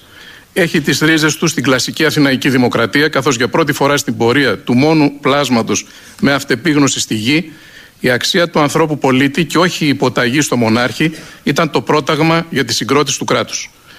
Έτσι, η ιδέα της δικαιοσύνης και η αξία της για τη συγκρότηση των οργανωμένων κοινωνιών αποτέλεσε τη βάση του κοινωνικού συμβολέου που 2.000 χρόνια μετά θα συνέδε τον διαφωτισμό με τη δημιουργία των σύγχρονων κοινωνιών. Στη σύγχρονη Ελλάδα, ένας ιδιαίτερα επικίνδυνος ιδεολογικός αναθεωρητισμός που χρησιμοποιεί τη διαστρέβλωση της αλήθειας επιχειρεί μέσω της χειραγωγούμενης διάχυσης της πληροφορίας να επηρεάσει τις σκέψεις και επομένως τις συνειδήσεις μας. Αναπόδεικτα ιδεολογήματα υποκαθιστούν την κατάκτηση της επιστημονικής απόδειξης και την αξία της διαλεκτικής. Όποιος αμφισβητήσει την παντοδυναμία πλασματικών πλειοψηφιών γίνεται ανεπιθύμητο. Η δολοφονία των Τεμπών ήταν η πλέον δραματική αποκάλυψη της αποτυχίας αυτών που επιχειρούν να επενδύσουν στην ψευδέστηση, την εξαπάτηση και το φόβο για να υποκαταστήσουν τις κοινωνίες των πολιτών μιας Ευρώπης που εμπνέεται από τον ελληνικό πολιτισμό και να δημιουργήσουν αγέλες υπάκων κατοίκων μιας ενιαίας και διαφοροποιητή μάζας χειραγωγούμενης από αυτόκλητες ελίτ. Δεν θα τους το επιτρέψουμε. Όποιος καθιστά τη διαιώνιση της παρουσίας του στην εξουσία αυτό σκοπό, τον οποίο επιχειρεί να επιβάλλει με κάθε ευθερεσία, μεταβάλλεται σε τύρανο και επομένως εχθρό της δημοκρατίας. Οπότε αυτονόητα βρίσκεται σε αναπόφευκτα συγκρουσιακή πορεία με το κράτος δικαίου. Γνωρίζετε όλοι ότι στην αρχαία Ελλάδα η τυρανοκτονία θεωρούνταν θεάριστο έργο, γιατί αποκαθιστούσε την πολιτιακή τάξη και επί της ουσίας την νομιμότητα. Πλέον τον αποκλεισμό των αυταρχικών πρακτικών και την αποκατάσταση νομιμότητας έχουν αναλάβει σε κορυφαίο επίπεδο διακριτικές ενώσεις και θεσμοί, όπως είναι και οι αρμόδιες επιτροπές της Ευρωπαϊκής Ένωσης. Σύμφωνα λοιπόν με όσα αναπτύσσουμε στην αναφορά μας, αυτοί που θέλουν μέσω της χειραγώγησης της πληροφορίας να διονύσουν την παρουσία τους στην άσκηση φαύλης εξουσίας, επιχειρούν παράλληλα να συγχρόνισουν τις εγγυήσεις του κράτους δικαίου και αδιαφορούν για την αρχή της νομιμότητας. Καθιστώντας μοναδική τους επιδίωξη την ανεμπόδιστη άσκηση της εξουσίας και το παράνομο κέρδος, αδιαφόρησαν πλήρως για την ανθρώπινη ζωή και μετέβαλαν τις συνδρομικές μεταφορές σε ένα πεδίο δοκιμασίας θανάτου. Από το έτος 2004, σύμφωνα με την Οδηγία 49 του 2004 της Ευρωπαϊκής Ένωσης, του Ευρωπαϊκού Κοινοβουλίου και Συμβουλίου της 29 Απριλίου του 2004 για την ασφάλεια των κοινωνικών σιδηροδρόμων που έγινε νόμος του ελληνικού κράτους το έτος 2007 με το Προεδρικό Διάταγμα 160 του 7 για την εναρμόνιση της ελληνικής νομοθεσίας με την Οδηγία 49 του 2004, η Ελλάδα όφιλε να θεσπίσει εθνικούς κανόνες ασφάλειας για τις συνδρομικές μεταφορές. Θα εκπλαγείτε εάν δείτε τη σχετική καταχώρηση της ρυθμιστικής αρχής σιδηροδρόμων, της περίφημης ΡΑΣ στην Ελλάδα, διότι θα αντιληφθείτε ότι 20 έτη μετά οι εθνικοί κανόνες ασφάλειας με ευθύνη του Υπουργείου Μεταφορών και Συγκοινωνιών δεν έχουν θεσπιστεί ακόμη γιατί όπως μας πληροφορεί η αρμόδια να γνωμοδοτεί η ΡΑΣ είναι ακόμα υποδιαμόρφωση. Είναι μόνο του ένα σκάνδαλο που αποδεικνύει τον βαθμό επικινδυνότητας της εξουσίας όταν πάβει να εμπνέεται από το κράτος δικαίου.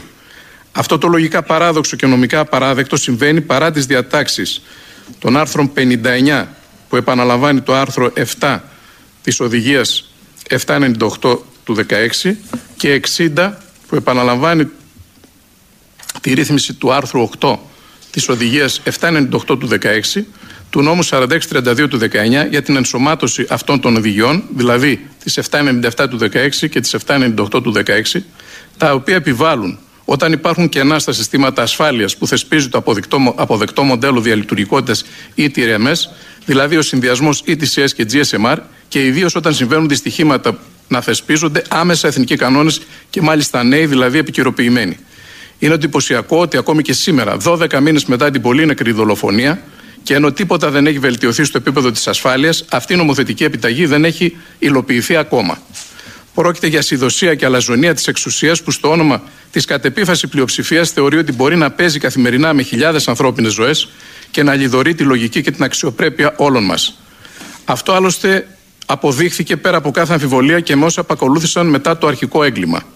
Ενώ οι συγγενείς ακόμα θρυνούσαν τους νεκρούς τους και ο Πρωθυπουργός εγγυόταν δημόσια ότι η δικαιοσύνη θα πράξει άμεσα και αποτελεσματικά το καθήκον της, ένας επίορκος αξιωματούχος της διοίκησης με εντολές πολυμελούς κυβερνητικού κλιμακίου και την επίκληση ανύπαρκτων διατάξεων του νόμου επενέβη απροσχημάτιστα στο έργο της δικαστικής εξουσίας. Ο τόπος του εγκλήματος στο σύνολό του βεβηλώθηκε, αποχωματώθηκε σε βάθος άνω των 70 εκατοστών και εν τέλει καλύφθηκε με άμμο και χαλίκια βουτυγμένα σε πίσα. Παράλληλα, μεταφέρθηκαν σε άγνωστους προορισμούς στο σύνολο των καταλήπων της σύγκρουσης και μεταξύ αυτών ανθρώπινα μέλη, ενώ μάλιστα υπήρχε και υπάρχει μια τουλάχιστον αγνοούμενη. Έτσι, αλλοιώθηκαν πλήρως όλα τα αποδεικτικά στοιχεία και πιστήρια. Αυτό είχε προφανή στόχο να μην εξακριβωθεί με βεβαιότητα τι προκάλεσε την πρωτοφανή έκρηξη και τη ραγδαία εξάπλωση της φωτιάς. Τονίζω ότι δεκάδες επιβάτες απανθρακώθηκαν καθώς η θερμοκρασία ξεπέρασε τους 1300 βαθμούς Κελσίου. Αυτό δεν έχει ξανασυμβεί σε εθνικό δυστύχημα, όπως βέβαια δεν έχει ξανασυμβεί στη σύγχρονη ευρωπαϊκή ιστορία τέτοια εκτακταμένη κρατική επιχείρηση συγκάλυψη αλήθειας και αλλίωση στοιχείων, ενώ μάλιστα υπήρξαν τουλάχιστον 57 νεκροί και 180 τραυματίες. Η Ευρωπαϊκή Νομοθεσία, ενδεικτικά του άρθρου 19 και κυρίως 20 της Οδηγίας 49 του 4 του Ευρωπαϊκού Κοινοβουλίου και Συμβουλίου, της 29η Απριλίου του 4 για την ασφάλεια των κοινωτικών σιδηροδρόμων επιβάλλει ανεξάρτητες αρχές, όπως η Επιτροπή Διερεύνησης Συνδρομικών και Αεροπορικών Δυστυχημάτων, να έχουν απρόσκοπτη πρόσβαση στο χώρο και αυτός να περιβρουρηθεί έως ότου η δικαιοσύνη και ο ίδιος ο ΕΡΑ ολοκληρώσουν τις έρευνες. Αυτό επιβάλλουν και τα άρθρα 239-251 του Ελληνικού Ποινικού Κώδικα, όπως και το άρθρο 21 του νόμου 50-14 του 23 για τη διερεύνηση αεροπορικών και συνδρομικών ατυχημάτων, που υλοποιεί με επίσης μεγάλη καθυστέρηση την ΟΣΑΝ Ευρωπαϊκή Οδηγία. Όμως τίποτα από αυτά δεν τηρήθηκε γιατί μεταξύ άλλων η Επιτροπή Διερεύνησης δεν είχε καν συγκροτηθεί. Τα πάντα εξαφανίστηκαν πριν προλάβουν οι οριστέντες παραματογνώμονες να ξεκινήσουν έστω το έργο της συλλογής και καταγραφή στοιχείων και ενώ επίσης δεν, δεν είχαν ληφθεί και φωτογραφίες και βίντεο αρμοδίως. Οι κρατικοί αξιωματούχοι που είχαν συμμετοχή στην παραπάνω, στα παραπάνω ενοχοποιούνται όχι απλώς για παράβαση καθήκοντος ή υπόθαλψη, αλλά για τη διάπραξη του κακουργήματος της εσχάτη προδοσίας που σύμφωνα με το 134 ποινικού κώδικα θεσπίστηκε για να προστατεύσει τους συνταγματικούς θεσμούς, όπως ιδίω τη διάκριση των εξουσιών και την ανεξαρτησία του έργου της δικαιοσύνης. Πριν βέβαια συμβούν αυτά, η παραπομπή της Ελλάδας στο Ευρωπαϊκό Δικαστήριο και η έρευνα της Ευρωπαϊκής Εισαγγελία είχαν ήδη αναδείξει ότι η ελληνική δημοκρατία βρίσκεται σε σοβαρή κρίση, καθώς η διαφορά, διαφθορά έχει αλωτριώσει επικίνδυνα λειτουργούς που υπηρετούν σε ανώτατες θέσεις της εκτελεστικής, της νομοθετικής αλλά και ενδεχομένως δικαστικής εξουσίας. Δυστυχώς προκύπτει από τα γεγονότα ότι αν δεν υπήρχαν οι γενναίοι γονείς που ήδη γνωρίσατε, οι οποίοι στη μνήμη των παιδιών τους συνεχίζουν ασυμβίβαστα τον αγώνα και την ανάγκη τη αλήθειας, η δικαιοσύνη θα υστερούσε ακόμη περισσότερο να ανταποκριθεί στην αποστολή της. Είμαστε βέβαιοι ότι μετά με τη βοήθεια όλων σας και της επικρότηση της αναφοράς μας θα μπορέσουμε να στηρίξουμε τους θεσμούς του κράτους δικαίου στην Ελλάδα και έτσι το θλιβερό ορόσημο της 28η Δευτέρου του 23 θα γίνει σύμβολο ενότητας των ευρωπαϊκών λαών στον αγώνα για την εμπέδωση του κράτους δικαίου και της δημοκρατίας. Θεωρούμε ότι με τη στεναρή αυτή στάση και υποστήριξη στο θεσμό του κράτους δικαίου θα εκπέμψουμε ως μήνυμα με αποδέκτες εντός και εκτός της επικράτειας της Ευρωπαϊκής Ένωσης την ασυμβίβαστη στάση μας για ένα πανανθρώπινο παγκόσμιο πρότυπο πολιτισμού εμπνευσμένο από την αξία του ανθρώπου. Όλοι μαζί είναι βέβαιο ότι μπορούμε να πετύχουμε να λάμψει η αλήθεια και να αφημνιστεί μια κρίσιμη μάζα ανθρώπων, η οποία δεν θα επιτρέψει οι σκοτεινές βλέψεις ορισμένων να καταργήσουν τις πράγμα στο κράτος δικαίου και να μας στερήσουν την ελευθερία, την αξιοπρέπεια και την ίδια μας τη ζωή που αυτό εγγυάται. Σας ευχαριστώ όλους για μία ακόμη φορά. Αυτά λοιπόν και από τον έτερο νομικό των συγγενών των θυμάτων. Ε, μου γράφετε εδώ, ε, από ό,τι καταλάβατε εγώ δεν έκανα καμία ούτε ποιος ε, τους πήγε εκεί, ούτε ποιοι εμφανίστηκαν πολιτικοί, ποιοι μίλησαν. Οι ευθύνες το καταλάβατε, το είπαν και οι τέσσερις είναι διαχρονικές ως προς την ιστορία του σιδηροδρόμου από το 2004 μέχρι σήμερα. Η διαχείριση της υπόθεσης αφορά τους τελευταίους, αλλά οι ευθύνες το ακούσατε. Άρα εμένα με ενδιαφέρε να ακουστούν σήμερα οι φωνές των δύο χαρακωαμένων γονιών και των ε, δικηγόρων τους. Τα υπόλοιπα δεν με αφορούν. Και νομίζω ότι κάπου εδώ φτάσαμε στο τέλος. Να είμαστε καλά, τα πούμε αύριο 10 και κάτι. Καλημέρα σε όλες και όλους.